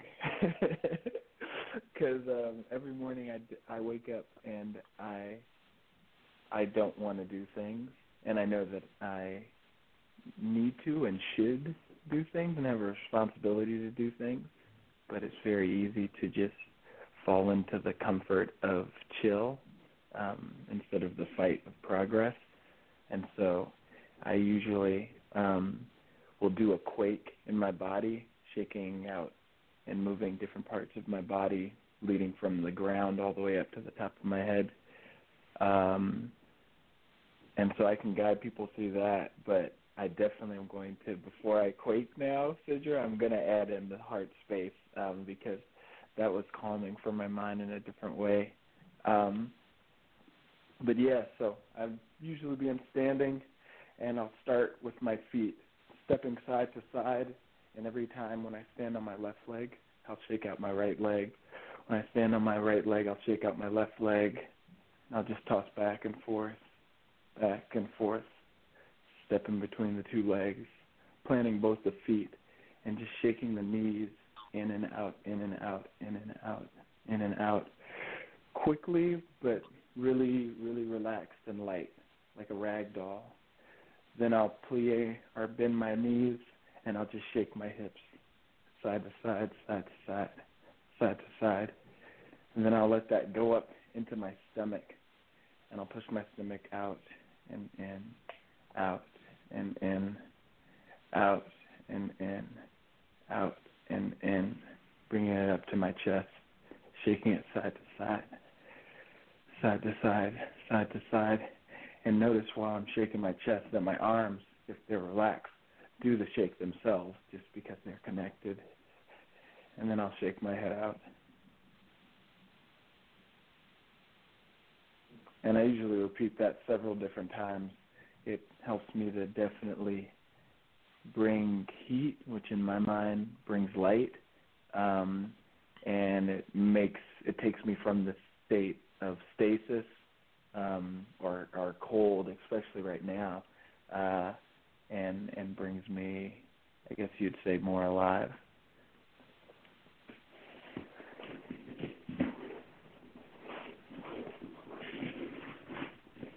And that's it. You can take it away, Robert. What would you do to get yourself Oh. ready? Oh, you know, I actually I'm sitting as you guys are going through these um uh your practices there. I'm sitting thinking now, what do I what do I do? I think my practice and my practice is really attached to I mean, if we're talking about the dance thing, is really attached to being in the room with other people and sort of Mhm. uh, dealing with them in the in the moment. Uh, and other, you know, the, the dance practices. Other things are, you know, sort of come up in whatever ways they come up. And I think one of the things I'm doing right now is trying to, uh, as you say, be where I am in the moment. And in the moment, it's you know, sort of really refocusing, re uh, honing the idea of what that is in this reality. That uh, it's not what it was, but the part of yourself that uh, that you need to feed from uh, from the work that we do.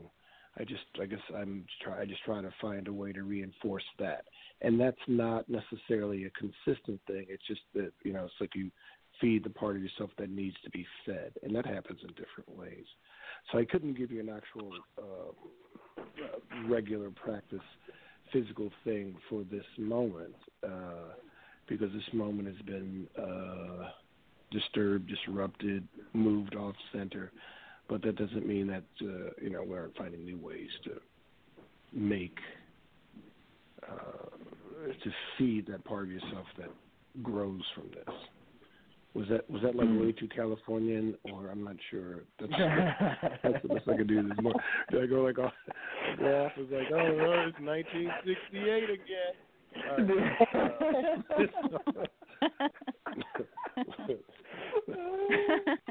uh, no, Robert, that was you. You know, it was good. Yeah, Um,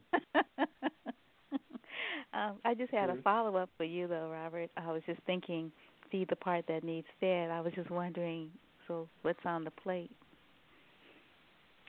Oh, oh, you know what? Uh, you know, okay. So it's just to remain in the in the sort of uh, uh, place that's not ambiguous but is uh, unknown. I, I'd say discovery, right? So we're all in a place now where we're having to uh, uh, do what we do, which is to create, but in ways that are different in different environments with different relationships to each other.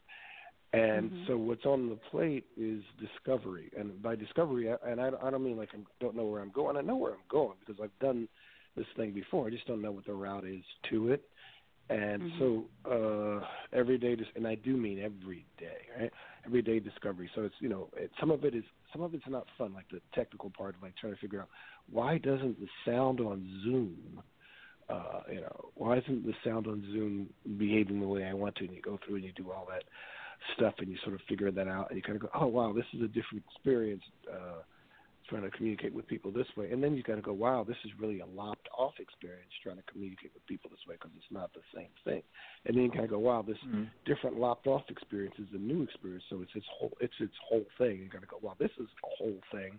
So it is its whole new thing. So then what is this thing that I this new thing that I've discovered for myself, and how can I put that to use in some way?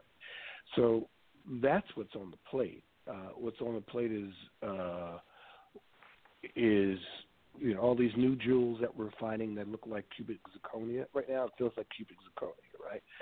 and we really want it to be something else, you know. And it and it probably is something else that we're we're trying to figure it out, you know.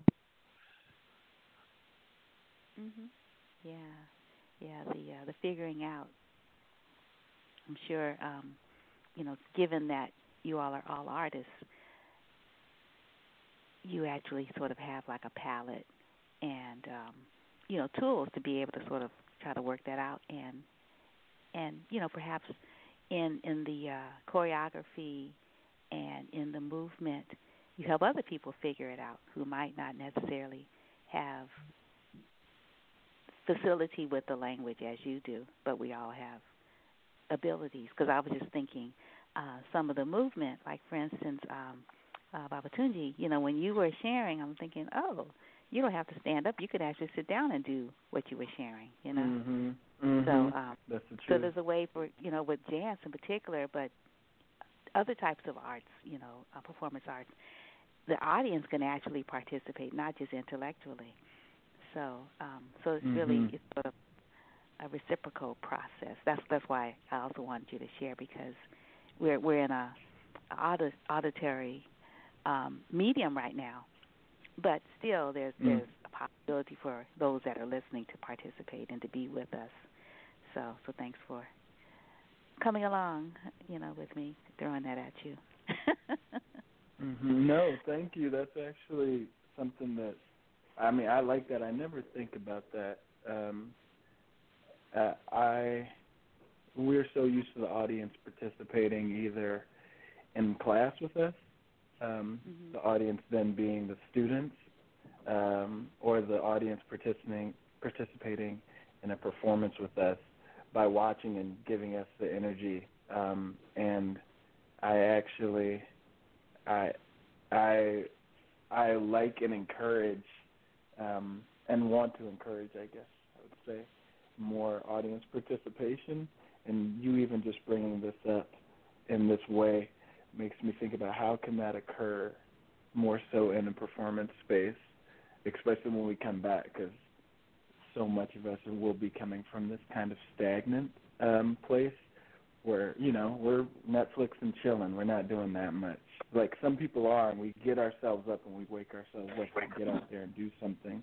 But it's very easy to fall into a chilled state, and uh, yeah, I don't know. It makes my brain shift around with what are ways to have the audience participate rather than just living vicariously through the dancer.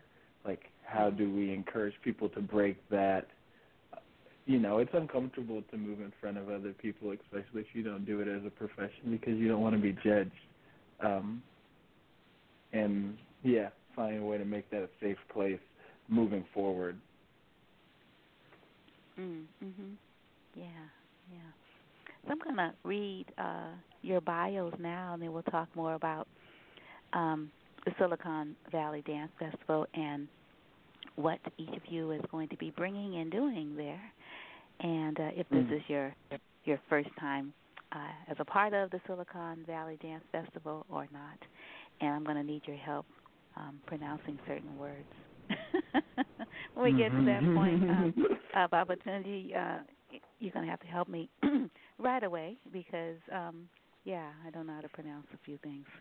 So I'm going to start with It's you. all and good. Get that out of the way. Okay. you were born in Portland, Oregon, but you were raised on the Big Island of Hawaii. And I don't know if you're Mhm. calling us. Are you calling in from Hawaii? Because it's warm there, I think, all the time, right? No, all right. yes.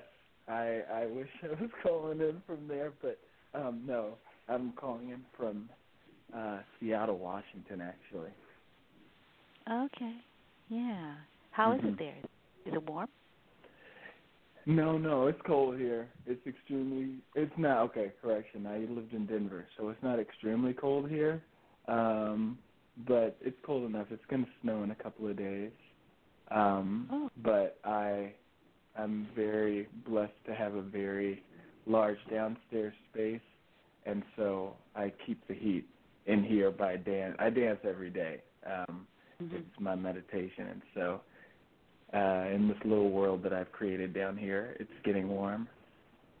Hmm. nice, nice. Yeah, I really, um, I just feel so fortunate that I have central heating. Um, Mm. yeah. yeah, I can just turn it up and blast it whenever I want. I'm just like, oh, that's just, just such a blessing. Um, considering so many people that don't have such, right? People that are underhoused and unhoused. Like, oh my goodness, it's so chilly, even in the Bay Mhm. Area, which is where I am. Um, you received your formal dan- former formal dance training from Center Stage Dance Studio and the University of Hawaii in uh, Hilo before moving to San Francisco to train at the Lines Ballet Training Program on full scholarship. Uh, mm-hmm. Babatunji has performed works by diverse choreographers such as Sidra Bell. Oh, cool. Uh, Amanda Miller, Gregory Dawson. Love Gregory Dawson. Oh my God. Um, and and and Mur- Moria Kerr. Is that how you pronounce Maria. her first? Maria Kerr. Close. Yeah, I know her. Yeah, yeah, well. exactly. Yeah. Uh, you have performed uh, Babatunji uh, overseas in Japan and China, and danced with the company that is actually producing Silicon Valley Dance Festival. And how do you pronounce it? Yes. Ziru. Ziru. And what about the first part? Mm-hmm. Philin? Philin? Filane, Filane. Filane, Filane, Ziru. Thank you. Yeah, yeah, yeah, exactly. Um, uh, Maria. no. Okay, Maria Kerr's Tiny Pistol, uh, production you were in, uh, Dawson Wallace's Dance Project. Uh, opportunity joined Lines Ballet in 2013 and danced with the company for six years. Oh, that's why your name is so familiar. I've seen it in programs. I've seen you a lot of times. Okay, because I, I was looking for a photograph and I, and I didn't see one yet. Um, oh, I know your work. Mhm. You're phenomenal. Um, Thank you. Thank you. Currently, you're a dancer, but I've never spoken to you. But I really admired you from the audience. Thank you. Um, No, I appreciate welcome. that. Currently, you are a dancer with Post Ballet and SF Dance Works in San Francisco. So again, welcome so Mhm. much. Welcome to the show, and thank you so much. Um, Sidra Bell Dance New York is rapidly gaining an international profile for work that reveals aspects of the human condition through a distinctly female lens. The company has performed extensively throughout the USA, Europe, Canada, and South America. Um, Bell's process is intuitive, collaborative, and emphasizes the integration of multiple design elements and languages. Her work combines design, media, and fashion, creating a singular vision in contemporary dance. And I have a longer bio for you that says that. Um, I'm not going to read all of it, but it's it's nice and it's different, and it adds a little more perspective to your work um, for our audience. You're currently a master lecturer at the University of the Arts in Philadelphia, an adjunct professor at Ball State University in Indiana, and you were art- artist in residence at Harvard University. You were an adjunct professor at Georgi- Georgian uh, Court University and were adjunct professor at Barnard College in New York City. You have a BA in history from Yale University and an MFA in choreography from Purchase College Conservatory of Dance. You were a University of Minnesota Theater Arts and Dance Collis visiting Mhm. artist. Is that how you pronounce that? Mhm. Mhm. Um, Yep. and an artist in residence at Cornish College of the Arts in Seattle. Oh wow, you all are like really um, Okay. sort of Well, playing off each other.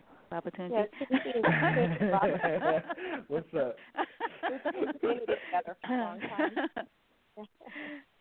So, Sidra, your body of work was featured in the Harvard University Theater, Dance, and Media course, Contemporary Repertory, Dance Authorship in the 21st Century, a dance technique and choreographic repertory class that will feature that will focus on contemporary traditions and the repertory of three choreographers engaging in the current discourse of contemporary dance. That's in brackets, everyone. Um, Bell was the 2019 honoree at CPR Center Performance Research Researchers Gala in New York City. Um, you won lots of awards, um, lots and lots, and um, and what I was sort of looking at that you received many commissions from institutions and companies internationally and created over 100 new works, notably for Body Traffic, Ailey 2, the Juilliard School, Harvard University, Boston Conservatory, River North Dance Chicago, New York Tisch School of the Arts, Sacramento Ballet, Ballet Austin, Alonzo King's Lines Ballet School. Um, wow, I mean you have you're really busy. Um, yeah. and and Robert Moses as well, and Robert Moses. oh wow, yeah. So yeah, yeah wow. That's yeah, like, you all you all know each other. do, yeah. I mean, like family. It's you a know small world. Oh, totally. That's great. You have to talk about that small world and and and sort of what's what's the entree into the small world. that is that is dance. That is you know black bodies moving right. Um, mm. And then what I was really I was looking at you know this this film. You know you were commissioned in 2012 as a choreographer for the feature film Test set in San Francisco during the height of the AIDS crisis in 1985, and it was mm-hmm. written and, and directed by Chris Mason Johnson, um, Frankfurt Ballet White Oak Project, and it was awarded two grand jury prizes from Outfest, and that's um, that's here in in uh, the Bay Area as well, and yeah. um, and there's some other films, but I was just thinking because uh, World AIDS Day just passed uh, December first that I was like, oh, maybe you could tell us a little bit about that. And then Mm-hmm. um, you're a sought after master teacher, uh, and your alternative pedagogy, contemporary systems, and interior and material approach was featured in Dance Magazine, um, and you've been in a lot of other magazines. And um, I'm sure I'm sure your bio is on your website, which is really really cool. And as I mentioned earlier, that I really like the names of some of your pieces. Um, Wreckage 2018, uh, Point Park University in Pittsburgh, um, mm-hmm. and the uh, what are some of the other titles? Visceral. Um, that's not the one. Um, there was another one. Let me find it. Uh, Behavioral skin. Oh, yes, yes. Uh huh. yeah, yeah. Um, so what comes first? Yeah, yeah. So um uh and and uh spherical heart. Yeah. Mhm. That one too. hmm Yeah, 2019 and then and then the uh, human heroes. Yeah, I think you already mentioned that. Yeah, Mhm. yeah. Did titles come from? They are so interesting. Um, well, I love poetic language. Um, I was, you know, very immersed in writing throughout my whole uh, journey as an artist, and um, in my practice, I grew up in New York City, and I um, went to Alvin Ailey and Dance Theater of Harlem, but I also had a pretty rigorous um, kind of education in writing and history um, from elementary school really through college, and so I've always been really interested in the intersection of language and movement, um, and how to sort of communicate out, share out to larger audiences through language, and how can um, program information really guide um, an experience. So when you come into a show or you're entering an immersive world, you have all these sort of um, things to grab onto from the program to the set design to the costuming. And so it's really, um, for me, associated with practice of diary, journal writing, um, thinking about how uh, the language is built through improvisational systems and how that can be shared out with audience. Um, so titling is super important to me, and um, I also love to build abstractions around works, and I work a lot with film and media um, and photography. So it's all part of how the dance gets communicated. Mm-hmm. Um, Thank you for saying that you like the titling. That's really important to me.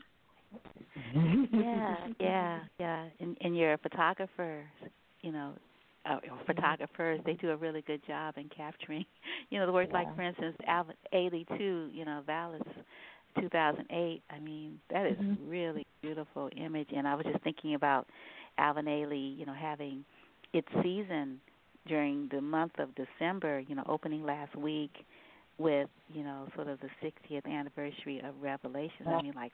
Mhm. 60th anniversary? Like, whoa. Yeah, yeah, Amazing. Yeah. So yeah, no, it's um the Alvin Ailey was a um just being at the the school was a very um influential time for me as a young artist and so I continue to be inspired by what they do and um creating Vaults in two thousand eight was just one of the highlights of my career. Um, Mm. And yeah, that photographer Edward Patino did a really beautiful job of cap- capturing the exuberance of that piece. Um, and I, I work with a lot of really incredible photographers, some really young, emerging. Um, I like to sort of tap into um, designers that are just kind of coming up. Um, it's exciting to work with you know younger designers that um, have a unique eye or perspective um, Mm. outside of traditional dance photography. Mhm. Right. Yeah. Yeah. Wow. Wow. And when you mention notebooks, I'm thinking, wow, Robert Moses. ah, you are you are the consummate, you know, choreographer, writer. I mean, I mean, you're just like phenomenal, Robert. I mean, I I think you're I think you one were one of the first uh choreographers that I've ever saw choreographed to to words. Like your dancers are dancing to language. I mean, and there's a rhythm in the language, but I had never seen anyone like intentionally. That's what it is. It's like not set to music. It's not singing. It's words. And I I don't remember the name of the piece, but it was at the San Francisco um Jewish um uh uh Community Center. yeah community the, center. the one up right, on right. uh, yeah, yeah. yeah. Mm, The, new one. It was, pro- it was probably it was probably Baldwin. Uh, Yeah, it was. yeah, I did a piece. Yeah, I did a piece to uh, a conversation between Lorraine Hansberry, uh, James Baldwin, um, uh, Langston Hughes, and Alfred uh, Kazin. Uh, sort of an interview, and uh, yeah, Mhm. I love that one. It's a nice one. Yeah. Yeah, Um, and yeah. um and Youth Speaks was in like you had the young people doing poetry. Oh yeah. Um, yeah, it was. yeah, that was a minute ago. Oh my God, that was a minute ago. Yeah. yeah. I, But, I yeah, love I mean, your work. if we- and I and it makes Well, an the, uh, impression. yeah, well, thank you. The um, I think when if you're talking, Sidra was just talking about uh, importance of language. Uh, I think that is very important that we all figure out how to shape it. And I don't I don't know if uh, and I would necessarily agree. It might be a great conversation to have, and maybe I can invite her on to our. Uh, we have something called the Concept Jam uh, that we have where we talk about uh, things like this. But the um, this thing of abstraction and language and shaping and understanding and forcing uh, perspective is all really sort of very interesting uh, to me, and it'd be, be interesting to have a real uh, conversation around uh, how that works. You know, and uh, you know, and when you when you redefine uh, existing language or you reframe it in existing language, does it kind of obliterate what was there before, or do you really force people into a another space in terms of having to hear something, which it might be interesting in that we're you know part of the reason we're here is to talk about the Silicon Valley uh, dance festival thing because we are, we have been forced into another uh, framework. But at, at any rate, Sidra, it, it might be really fun to just sit down and talk about that at some love point. that, 'cause, yeah. uh, yeah, well, it sounds like it might be fun, and all because Wanda.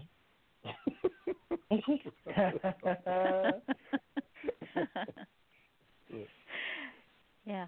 Well, well, you have to let us know, um, sort of when when do when are when do you have the concept jam, um, uh, Robert? Like, how do how do we Yeah, find well, out well, about? Uh, I'll, I'll we have them about once a month. We usually invite uh, Oh. three to four people, and we have a we just basically sit around and we have a conversation around whatever comes up in the conversation, and then people Mhm. can drop in comments in the in the uh, chat function or actually say something if they want to. But that's I mean yeah. So that's uh, yeah that's what that is. So Okay. let's invite Baba Tunde too. Yeah, you guys want to come? That would be a lot of Us fun. to come through. Yeah. yeah. Oh, that sounds great. That sounds really great. So I'll definitely um make sure you drop me a line or something so I can be in the Oh, you house. got it. Yeah, yeah. Okay, cool, cool. Yeah. And then another one of your pieces that I really um that sort of I don't know why it's coming to maybe maybe because um uh maybe because uh Sidra is in New York, but your your piece with Faith Ringgold's um quilt. Ah, yeah, yeah, the quilt. Yeah, the quilt was. You know what's you know what's really interesting is you're talking about the way things, uh, the way folks are connected, right? And it's Mhm. weird that I think even in this moment we're a little uh, we're a little more uh, connected than we think we might be, in in either you know either in our appreciation of what people are able to achieve in this moment. Uh, so like uh, I know Babatunji is just busy all the time. It's good to see that, and that's you know see your young brother out there doing the same. But then it's also it's Thank you know you. it's good that uh, I'm really happy to see that Sidra's getting some recognition, some opportunities in some areas that uh, hitherto have have not been uh, as accessible. So congratulations on the on the work with the the ballet there. And Thank I you. say that because you, absolutely, and I say that because you bring up uh, the Faith Ringgold thing, and I only I met her briefly, really briefly in the making of that thing. Uh, but I often look back on that and think fondly about that because uh, most of the people in that project I'm still uh, associated with in some way or friends with.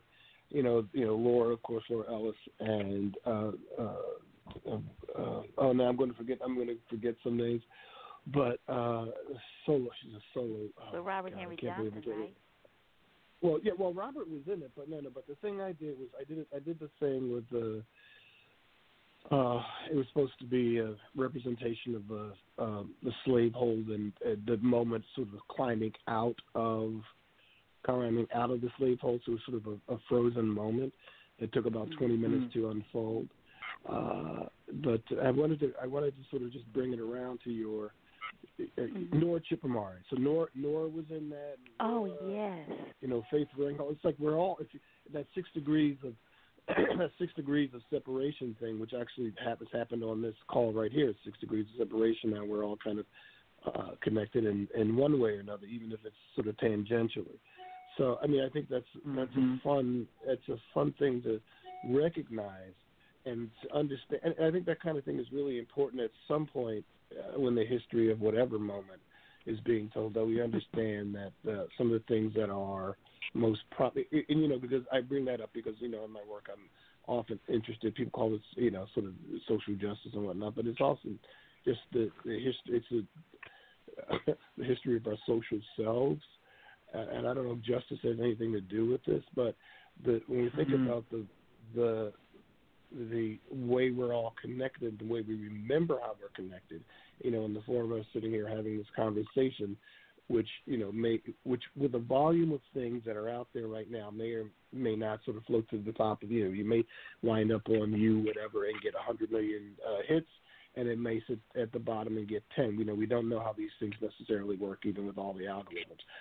My point is, I'm going off on one of my favorite stories. and my point, my point is that the uh, the way in which we remember people and things like Baldwin or Sidra, the you know way we'll remember these things will be attached to how much uh, how much a part of the web you are, and the real histories of things will come out of that, right? So people sometimes even when you get um, uh, how do I say this, you get disconnected or or you don't get disconnected. you are disconnected from your own history in a way because your own history is um, claimed uh, in some way. So you have a million dancers that work for you uh, over some period of time, and you happen to notice, oh wow, all these dancers are winding up with this company or that company which is able to pay more or do this, that, or the other, and uh, because they have a higher profile or something, then the history of some of your impulses wind up over there, and you kind of go, wow, that's that's really an interesting thing. So I think it's important that with something like what Sidra's doing, which is saying this is my language, this is who I am, and putting at least that's how I see it, putting a foot down. And you can tell me I'm wrong because I'm probably wrong because I don't know how many conversations, actual conversations we had. I respect you, respect your work enough to say, come on, do something on my people, and that's like, you know, and you know, you know what that means if you say that. Yeah. That's, a, that's a sign of Yeah. respect, right? Uh, so the so the your the putting down of your foot in that way is a really interesting and particular thing, particularly for uh, I'm going to use words like this because I don't have another way to sort of put it for a segment of, of, of folks who have not uh, been regarded in the way that they should be regarded because of the quality of their work is important. And so having these kinds of conversations between the folks you're having these conversations with, I think it's really important to get to the place. I mean, history is important. I think it's important to get to the place to talk about how the history is understood, right? And the, one of my questions is, how do you want to be known, right? How is it, you know, because people talk about you, they talk about your work, and like, but the question is how. Like I would say, to, I would ask both, and I know so, this is your your thing, Wanda, but I'm just going to jump off because this is who I am. But my question, my question to uh, uh, Sidra and Baba Tunji would be like, how is it that you want your work to be known, you know, and and without, and that doesn't mean that's a different question than like what's it about because Babatunji's making work too, right? That's just uh, that amazing mm-hmm. dancers that's like they're making work. So the question is like for me, it's like how do you want your work to be known, which is different than your, our, yeah, which is different than what it's about or how do you want to like there's mm-hmm. like we wrap all of those questions up in the same thing and i'm just sort of wondering that so sorry that's me going off on the spiel but listening to you guys talk brings up questions mm-hmm. no that's that's yeah, beautiful i always wanted to be you want to get it Sidra? yeah i was i think um i've always felt a little bit like an outlier and so i always growing up i just kept dreaming of being in dance somehow. I didn't know how. Um, I knew it wasn't necessarily going to be um, as a performer. Um, it just wasn't in my nature to be out front in that way. So um, in the beginning, I just really wanted to be in the community of, of making, and um, I wanted to work with collaborative teams. And you know, I think my history, I think, really is rooted in my upbringing and um, being around artists of all kinds, from jazz to visual, within my family structure. And when I thought about, you know, making work, and in the beginning, it really was more about being in community with people. And um, at some point, I realized that in order to sustain that community, I had to step out front and kind of put a sort of stamp on it and you know uh, speak out loud, speak what I wanted into fruition. And so that was a huge shift for me because I am so introverted, I would say. Um, but everything I do is because I want to do it for the team um, that I'm a part of. And um, I guess I never really wanted to be known totally. Mm-hmm. I always wanted to be. Mm-hmm. I always wanted to be inside of the work. Um, but I understood at one point that I needed to really step out front to make that happen and to create a sustainable structure for other people and to, um, you know, to speak um, and to articulate uh, the importance of the work. Um, but the work for me is the community. Um, and so, hmm. yeah, that's been sort of a, I think, a tension for me um, because sometimes that leaves you on an island. because I've never really fully articulated, you know, what my work is about. Um, and so sometimes that does leave me outside of, you know, specific funding circles or presentation circles. But I think in being really strong and just keep keeping my foot, my feet walking forward, I've you know landed on, on opportunities just by being consistent um, in the research and the experimentation inside of my practice. And by being okay with you just being yourself. Yeah, yeah, that's that's been a journey, especially you know as a as a woman. Um, you know, just to be okay, just to be in inside of my skin is really the journey. I think. Mhm. Mhm. Yeah, I um, I uh, I think what I want to be known for, what I want my work to be known for, or the imprint that I'd want it to leave on the world um, or on the of those who observe and witness. Um, I I I I got into dancing for shallow reasons, like I just wanted to be cool and and popular and accepted and not be a loser um as a kid and um and that was the driving factor um but it, after I did my first performance at a talent show, me and my friends had gotten together and we had learned how to krump and pop um uh, which are two styles of hip hop. Um, we we we learned all this stuff off of YouTube, and then we were like, all right, let's let's show it to everybody. Like, this will be cool. Um, and when the show finished, um, everyone was so ecstatic um, and the amount, the outpour of energy that they were giving to us was so overwhelming that it kind of like short circuited my system, and I wasn't able to register that like, oh yeah, I'm cool now. Like, yeah, they see me, I'm awesome.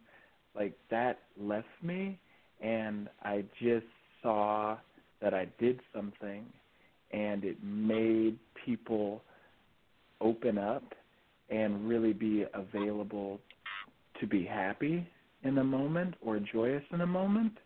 And that's kind of been what stuck with me. Um and that as i dance and now as i start to create i i want to i want my work to be something that will i mean the ideal is to make everyone happy um and not like like I do this for you in service for you just to make you happy, but like I I I want the world to be a better place. And so I think what I want to do is and being happy is one way to be better, but I think ultimately it's opening. I want to somehow be a conduit to make people available um, for more or uh, help expand people to be available for more and uh, um, growth in, in, in any way. Because I think all growth, even the, the painful growth, can lead to a deep joy if we um, if we really follow it and if we stay stay open. Um, and that could just be the joy of understanding that we like you don't have control over everything and that that's okay. Like it can still be a beautiful place even if it's not the way that you want it to be. It may be an opening to the way things really are and the acceptance of the way things are and understanding the way in which we can change things but also the way in which we can't. Um so yeah i i think i would like to i think i'd like my work to be known as something that that opens people up and makes people available for for more. Wow. That's really beautiful. Yeah. Thank you. Hmm. So, Robert, have you answered your own question?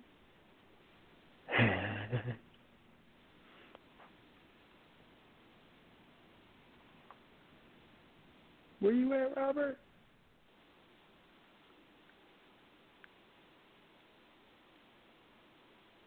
He's here.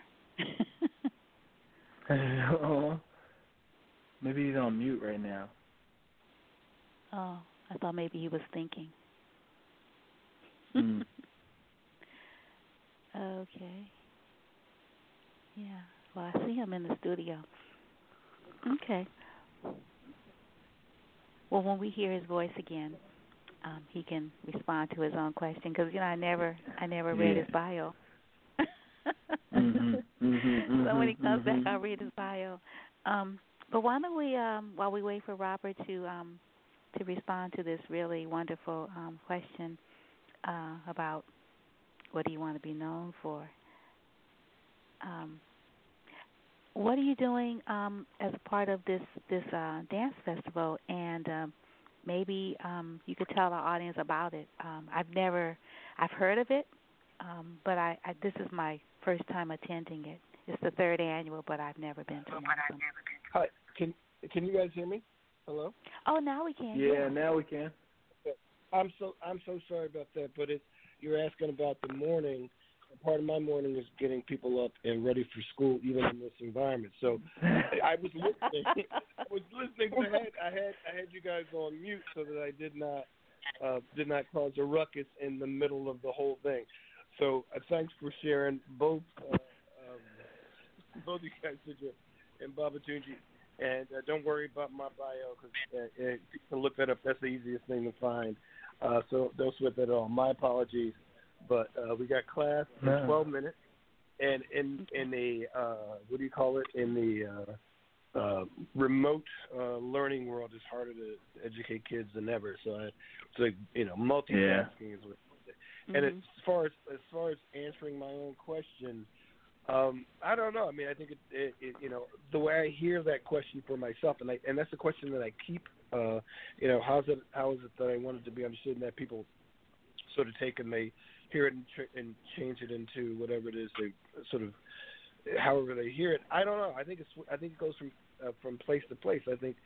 I think this idea of being uh, being an outlier is a, is a really really human a human thing that uh, Sidra uh, has brought up. I think we all felt that, especially if you're assumed to be a part of a group of people, uh, simply because of sort of like what you look like or whatever, and you are part of the group, but maybe you're not, you know, sort of align with everything that's there. And then, uh, Babatunji, you're talking about, uh, you know, you said, I think you said, I think you said some shallow reasons. I don't think. I don't think Mhm. because everything you said sounded like it was like about belonging, and I don't think belonging Yeah. is a shallow reason. Oh, that's also a very, very human thing, right? But then what happens is you wind Yeah. up, at least in my mind, you wind up developing, you wind up sort of uh, maturing into the the person that you are, which is uh, the person that talks about bringing joy into the world, right? So all of those things I think are really Mhm. there, and I think all of that's valid. But the, I think pro- part of the uh, problem with problem with the question, I'm, as I try to refine the question for myself, is that the question itself is limited to it makes universal something that really isn't uh, universal because you're talking about moment to moment or you're talking about work to work or relationship to relationship. But I would say in general, I don't want to be understood in any other way than I want to be understood, right? Which, um, you know, there's, there's a um, there's a quote from um, uh, what's his name? There's a quote from a book, uh, a, a fictional book about John Brown, and uh, and the the quote is something like goes something like, I had to I had to begin, and this is what I started saying, saluting Sidra for is uh,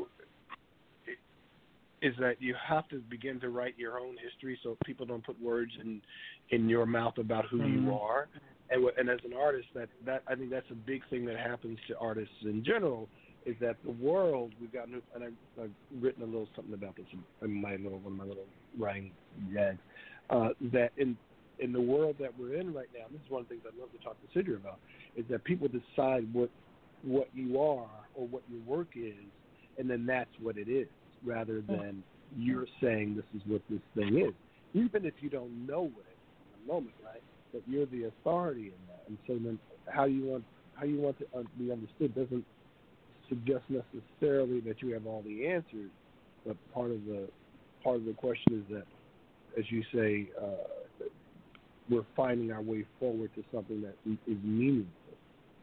So Mhm. hopefully that was Mhm. hopefully that is uh, hopefully that didn't sound like I was trying to avoid the question because I'm not. I'm just saying it's it's it's important that we know uh, that we remain in. Con- someone mentioned control, and I think that's important as well.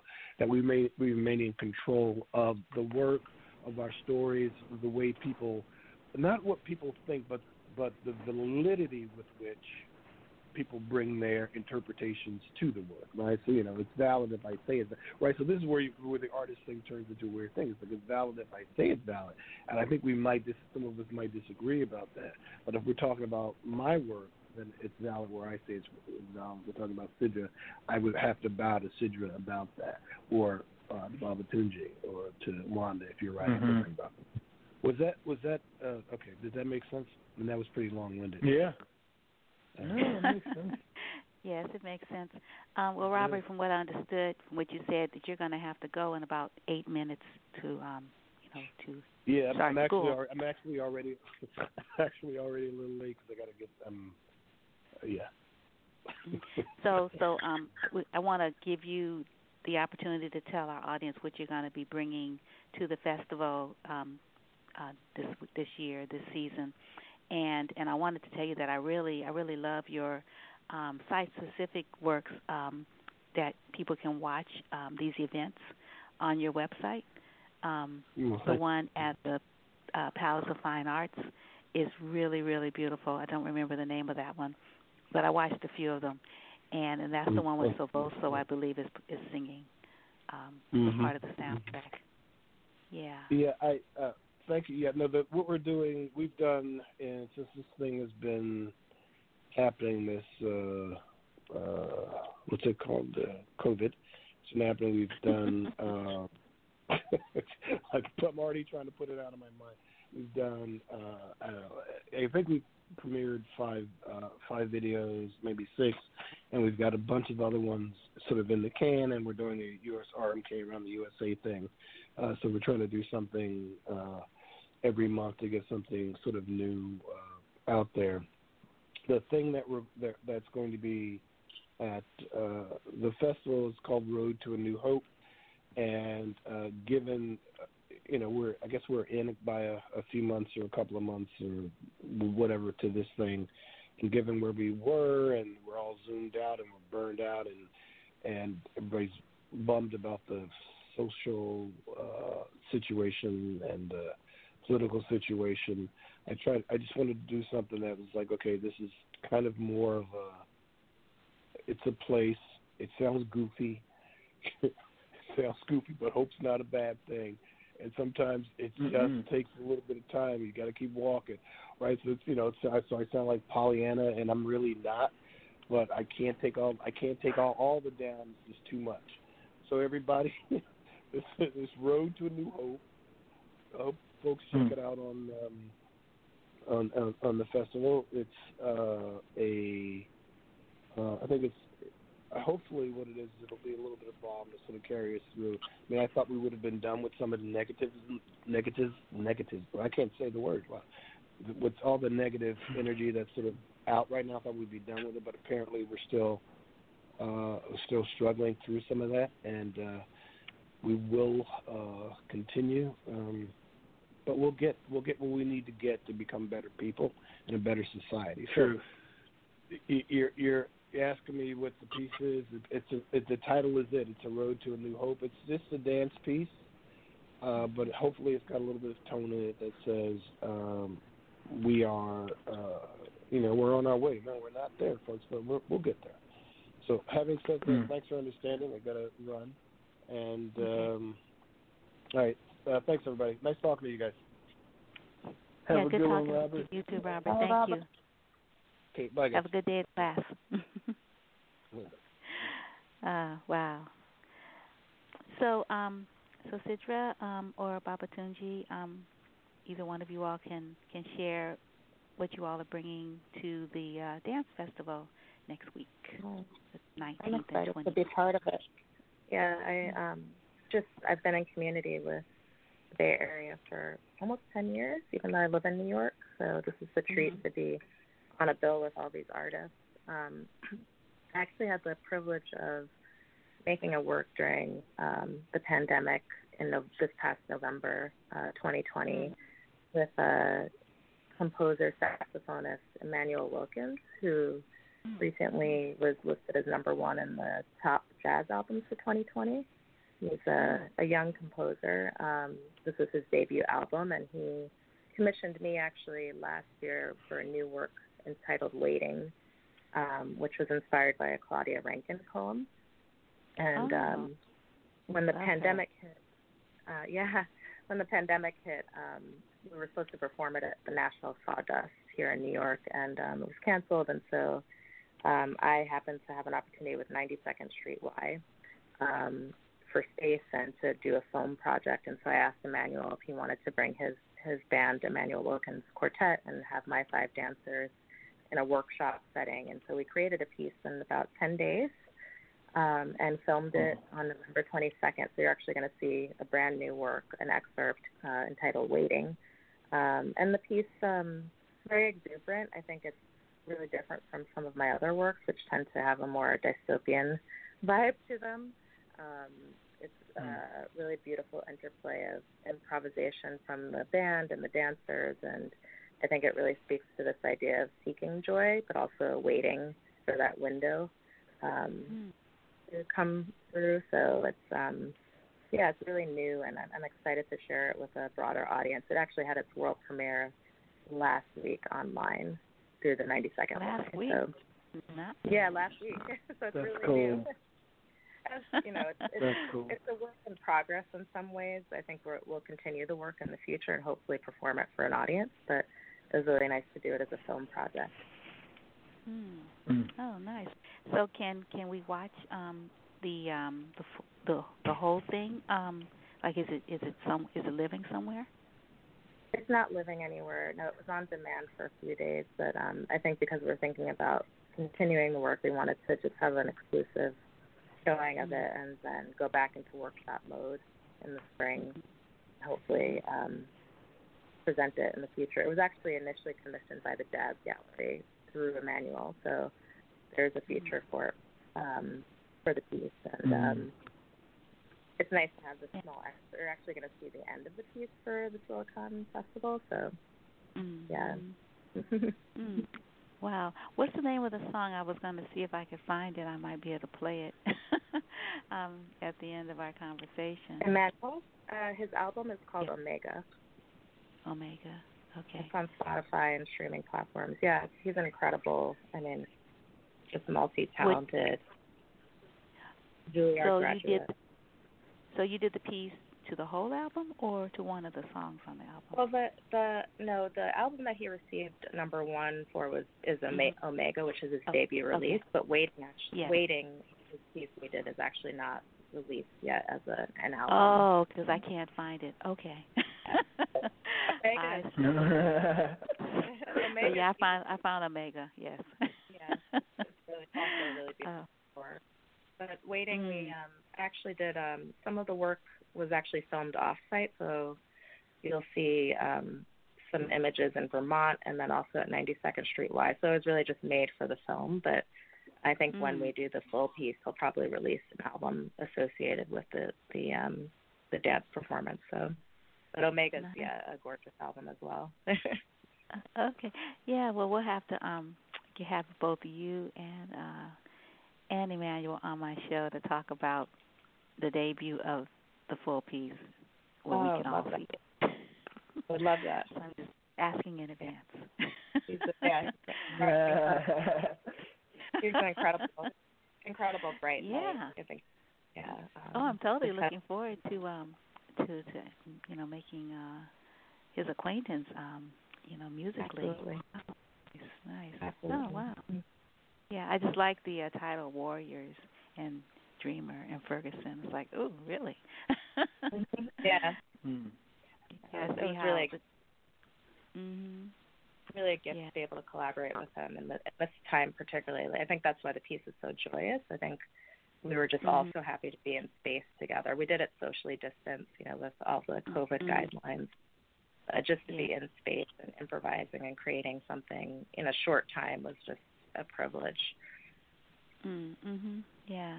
And then he's got, you know, one of his pieces on Omega is guarded heart. you know, Mhm.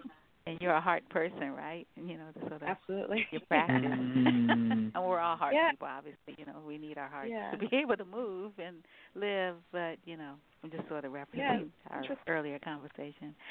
Yeah. I didn't know Wow. And so it was like, you know, the synchronicity or the kind of we had a very symbiotic process and I Mhm. think yeah, we kind of speak the same language in different mediums. So Right. Yeah. Uh huh. Cool. Nice. Nice. And uh, Babatunji. Um, the piece that I have put in the festival is um, called Seasons Change, and it was or is a uh, it's an improvised performance, an improvised solo that I did, Mm-hmm. um, and I think I created the framework for it uh, um, the week prior to the actual performance. I I haven't yet performed my own choreography. I've I've set works that are choreographed on others, but I have a fear in myself of creating a choreography and putting it on myself and then performing it. Um, it's something that's been with me since I was very young, and it is the next thing that I need to overcome. Um, but yeah, every time I usually perform a solo of my own work, it's improvised with different tasks and obstacles to overcome. And so this was actually the longest. I told myself that I'd improvise for, um, like chop up multiple songs and put them together, and improvise for a longer length of time and try and sustain a higher energy. Um, and I, I don't know. I guess it was you could say. Um,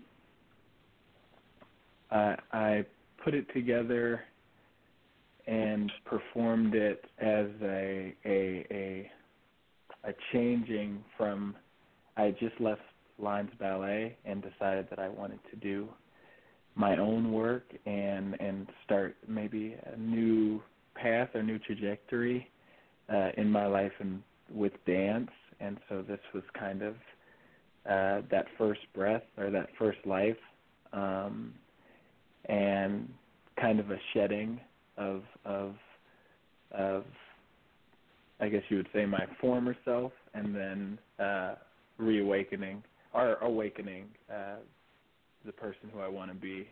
And so um yeah, there's so many I, I I still am trying to unpack all of the emotions that are attached to it. I actually just had a showing for the Lines training program. Um and I think I have an emotional hold because there's when you do decide like okay i'm going to do this it took me so long to leave lines because it was it's a really awesome company and amazing place and they've helped to shape me a lot. Um it, you know there's just so much. There's like fear. I'm not going to be good enough or why am i leaving such a good thing? All these things that flow.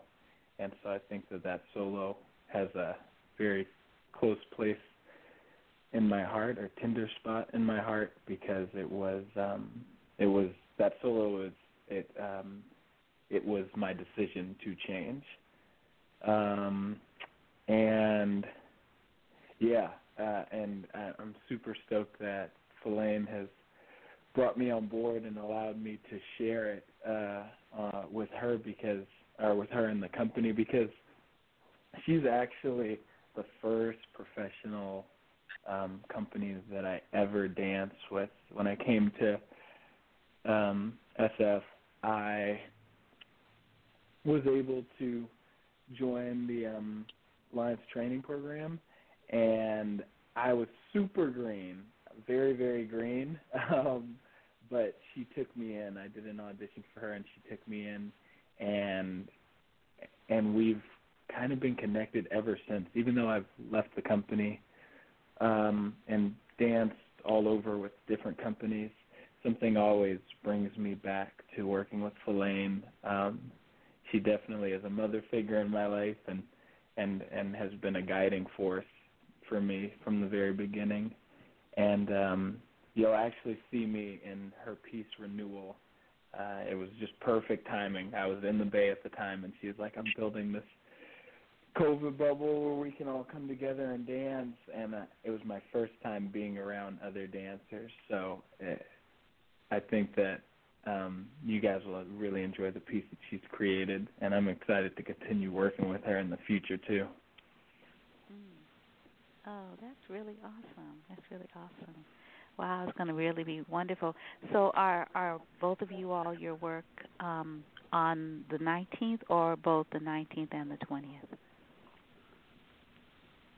I don't know for sure. That's I good. Yeah. I think the 19th and then on demand for a while okay. after. For okay. a oh. whole month. Yeah. Mm-hmm. Yeah, yeah, I think I think that my thing will be on the twentieth. I'll be in Falayne's renewal on the nineteenth, and then uh my thing is uh, as an emerging choreographer uh will be on the twentieth. Okay. Awesome, awesome, cool, cool.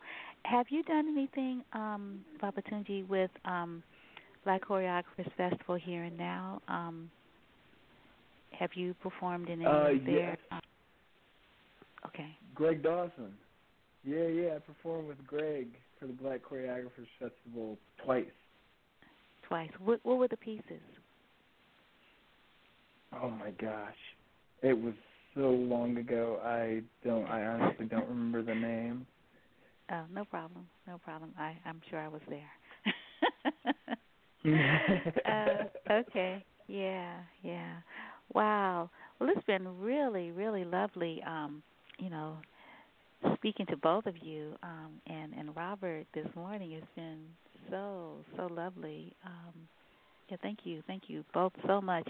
And I wanted to know if you have like websites that you can give our audience so they can, you know, stay connected to you. Um, Robert Moses Kin.org is his website, and uh, and you can watch some of these. Um, I, I guess they might be shorter versions of these um, events um, that we talked about. Even the one that's um, going to be um, a part of this festival, it's it's also on his website um, because I think it mm. it debuted um, in June this year. Untitled Elegy. Um, oh, actually not Untitled Elegy. Um, well, that's one of the ones I liked. I also like Unmarked, which looks like Ocean Beach. But uh, um, so yeah, uh, Sidra, I know you. I know you have a website. Why don't you give everybody your website and spell it out for them? Uh, SidraBellDanceNY.org is the website, and um, really have a lot of access to short films and behind the scenes and calendar events. And I also want to invite everyone to take class with me at some point. Um, I do a lot of improvisational, intergenerational workshops, and um, you know, thinking nice. again about yeah, breath and um, somatic ideas um, in community. I've been doing them virtually, but I also do them twice a year in New York as big laboratory jams. So um, you can learn more about the educational programs there as well. And uh, I'm looking forward to more conversations with you, Wanda, as well. Oh yeah, mm. yeah. We do this again. This was lovely. yeah. And Babatunde, do you have a website where people can I, connect with you? I I unfortunately don't have a website, and that is what I know I need to create. Um, but you can find me on Instagram, Babatunji Dash Johnson, and that's where a lot of my uh, little clips or snippets have been posted up. But yeah, definitely as I'm starting to build a body of work, I I will be building a website soon. Okay. Well, um, my daughter, my younger daughter, is a fine arts photographer, and she builds websites and she does photography. So, if you need a lead, I can give you one. Whoa. A beer. Yes, I'd love that. yeah, she's good. She's my daughter, and she's also good. ah. Yeah. Well, you know the Bay, you know the California College of the Arts, right? CCA. Yeah. CCAC back yeah. in the day. Yeah, she she's a uh, alum from there. Ah. Yeah. So I will introduce you to where can oh, I, how can I find her stuff? Yeah. Oh well, her website is tassinesabir.com, but um, I will um, I'll introduce you all virtually, or oh yeah, I've got your number. Okay. I can just I'll text it to you. thank you, thank you. Oh no problem.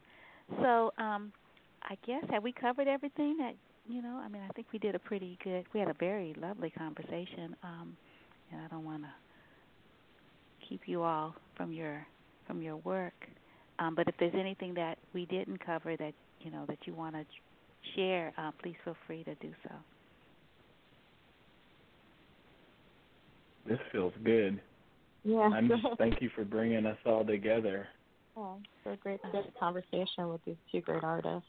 Um, mm. Thank you so much. Oh yeah, I want to thank Mary uh, Carbonera also for facilitating this. I said, okay, mm-hmm. who are the black artists? Can we cannot talk to them all. one one wasn't available, but three of you all were. And then Robert, you know, he is such such a centerpiece, right? Like he's such a um, a core person in in everything. I mean, he just has such breadth and he's just developed so much wisdom, but he's like so conversant, you know, in in the work mm-hmm, and and mm-hmm. what he does. You know, and he's a father, you know, active dad. you know, you know, he's just like a real person. He's doing a lot. Yeah. He Yeah. is, he is. Yeah, yeah, yeah. So it's just really wonderful to have whenever I can talk to Robert. Like one time he was in a coffee shop between, you know, getting his coffee and and going to something else and he talked to me for a moment. Yeah, but um yeah, I really really uh, appreciate him and I really, you know, have loved getting to know you all and Babatunji, you know, like for the first time, but not really, you know. and Sidra, you know, wow, I am a new I'm a new, as they say, follower. Mhm. Thank you. Yeah, yeah, I'm really looking forward to um checking out your your dance um um classes, gatherings. That Yeah. sounds really cool. I I mean that, yeah. I invite everyone to just come and and take class. It's very, um, as I said, you know, multimodal, and um, I have a lot Mhm. of actors that take it and musicians, and um, I've done a lot in in my community with um, elders as well. So I, I just I like to make the space as inclusive as possible, and it really deals with um, just moving the body, you know, moving what we have. Mhm. Right, Mhm. right. Yeah, you gotta move it or you lose it, as they say, for real. And oh, we were really sedentary. I'm like, oh my god. I'm like, I don't need as much food as I used to because I'm not going nowhere. push away, push away. But then you're like, you're so close to the kitchen all the time. yes, I know yes, it's, have just, to be it's that easy. right, right. Well, um, again, thank you, thank you both so much. Um, I um, I found uh, a few songs by uh, Immanuel and um, from from Omega, and I was thinking um, about Warriors. I liked the title. I mean, I like the title of Warriors, so I was thinking about playing that one. And um, I don't know it, but it's uh, it's uploading right now, so I'm going to play that, and um, sort of in honor of our conversation. Wonderful. Mm. Yeah, yeah, and and then there's another another one that I'm sort of um, channeling because um, Robert had a piece where he had a it was at Yerba Buena Center for the Arts in theater, and he um, it was a collaboration with um, with Richard Howell, and I think there might have been another musician, and and and Richard Howell is really known for this piece called "We Are We Are All Connected," um, and uh, and and so I was just thinking about you all together in the show, all being connected, and Mhm. so, um, so I was going to play that as well, and um, so I'm gonna I'm gonna close out our conversation with um, with Immanuel Wilkins Warriors, and then ease into the uh, We Are All Connected. Um, so um, you can stay on and listen, or you know, until we can say until next time, which is uh, next weekend when I'll Yeah. see your your work. Thank Yes. you. Uh, so thank, Thank you. both. So here's sure. So here's Warriors. You take good care, both of you. You as well. Thank you. Yes, as well. Thank you.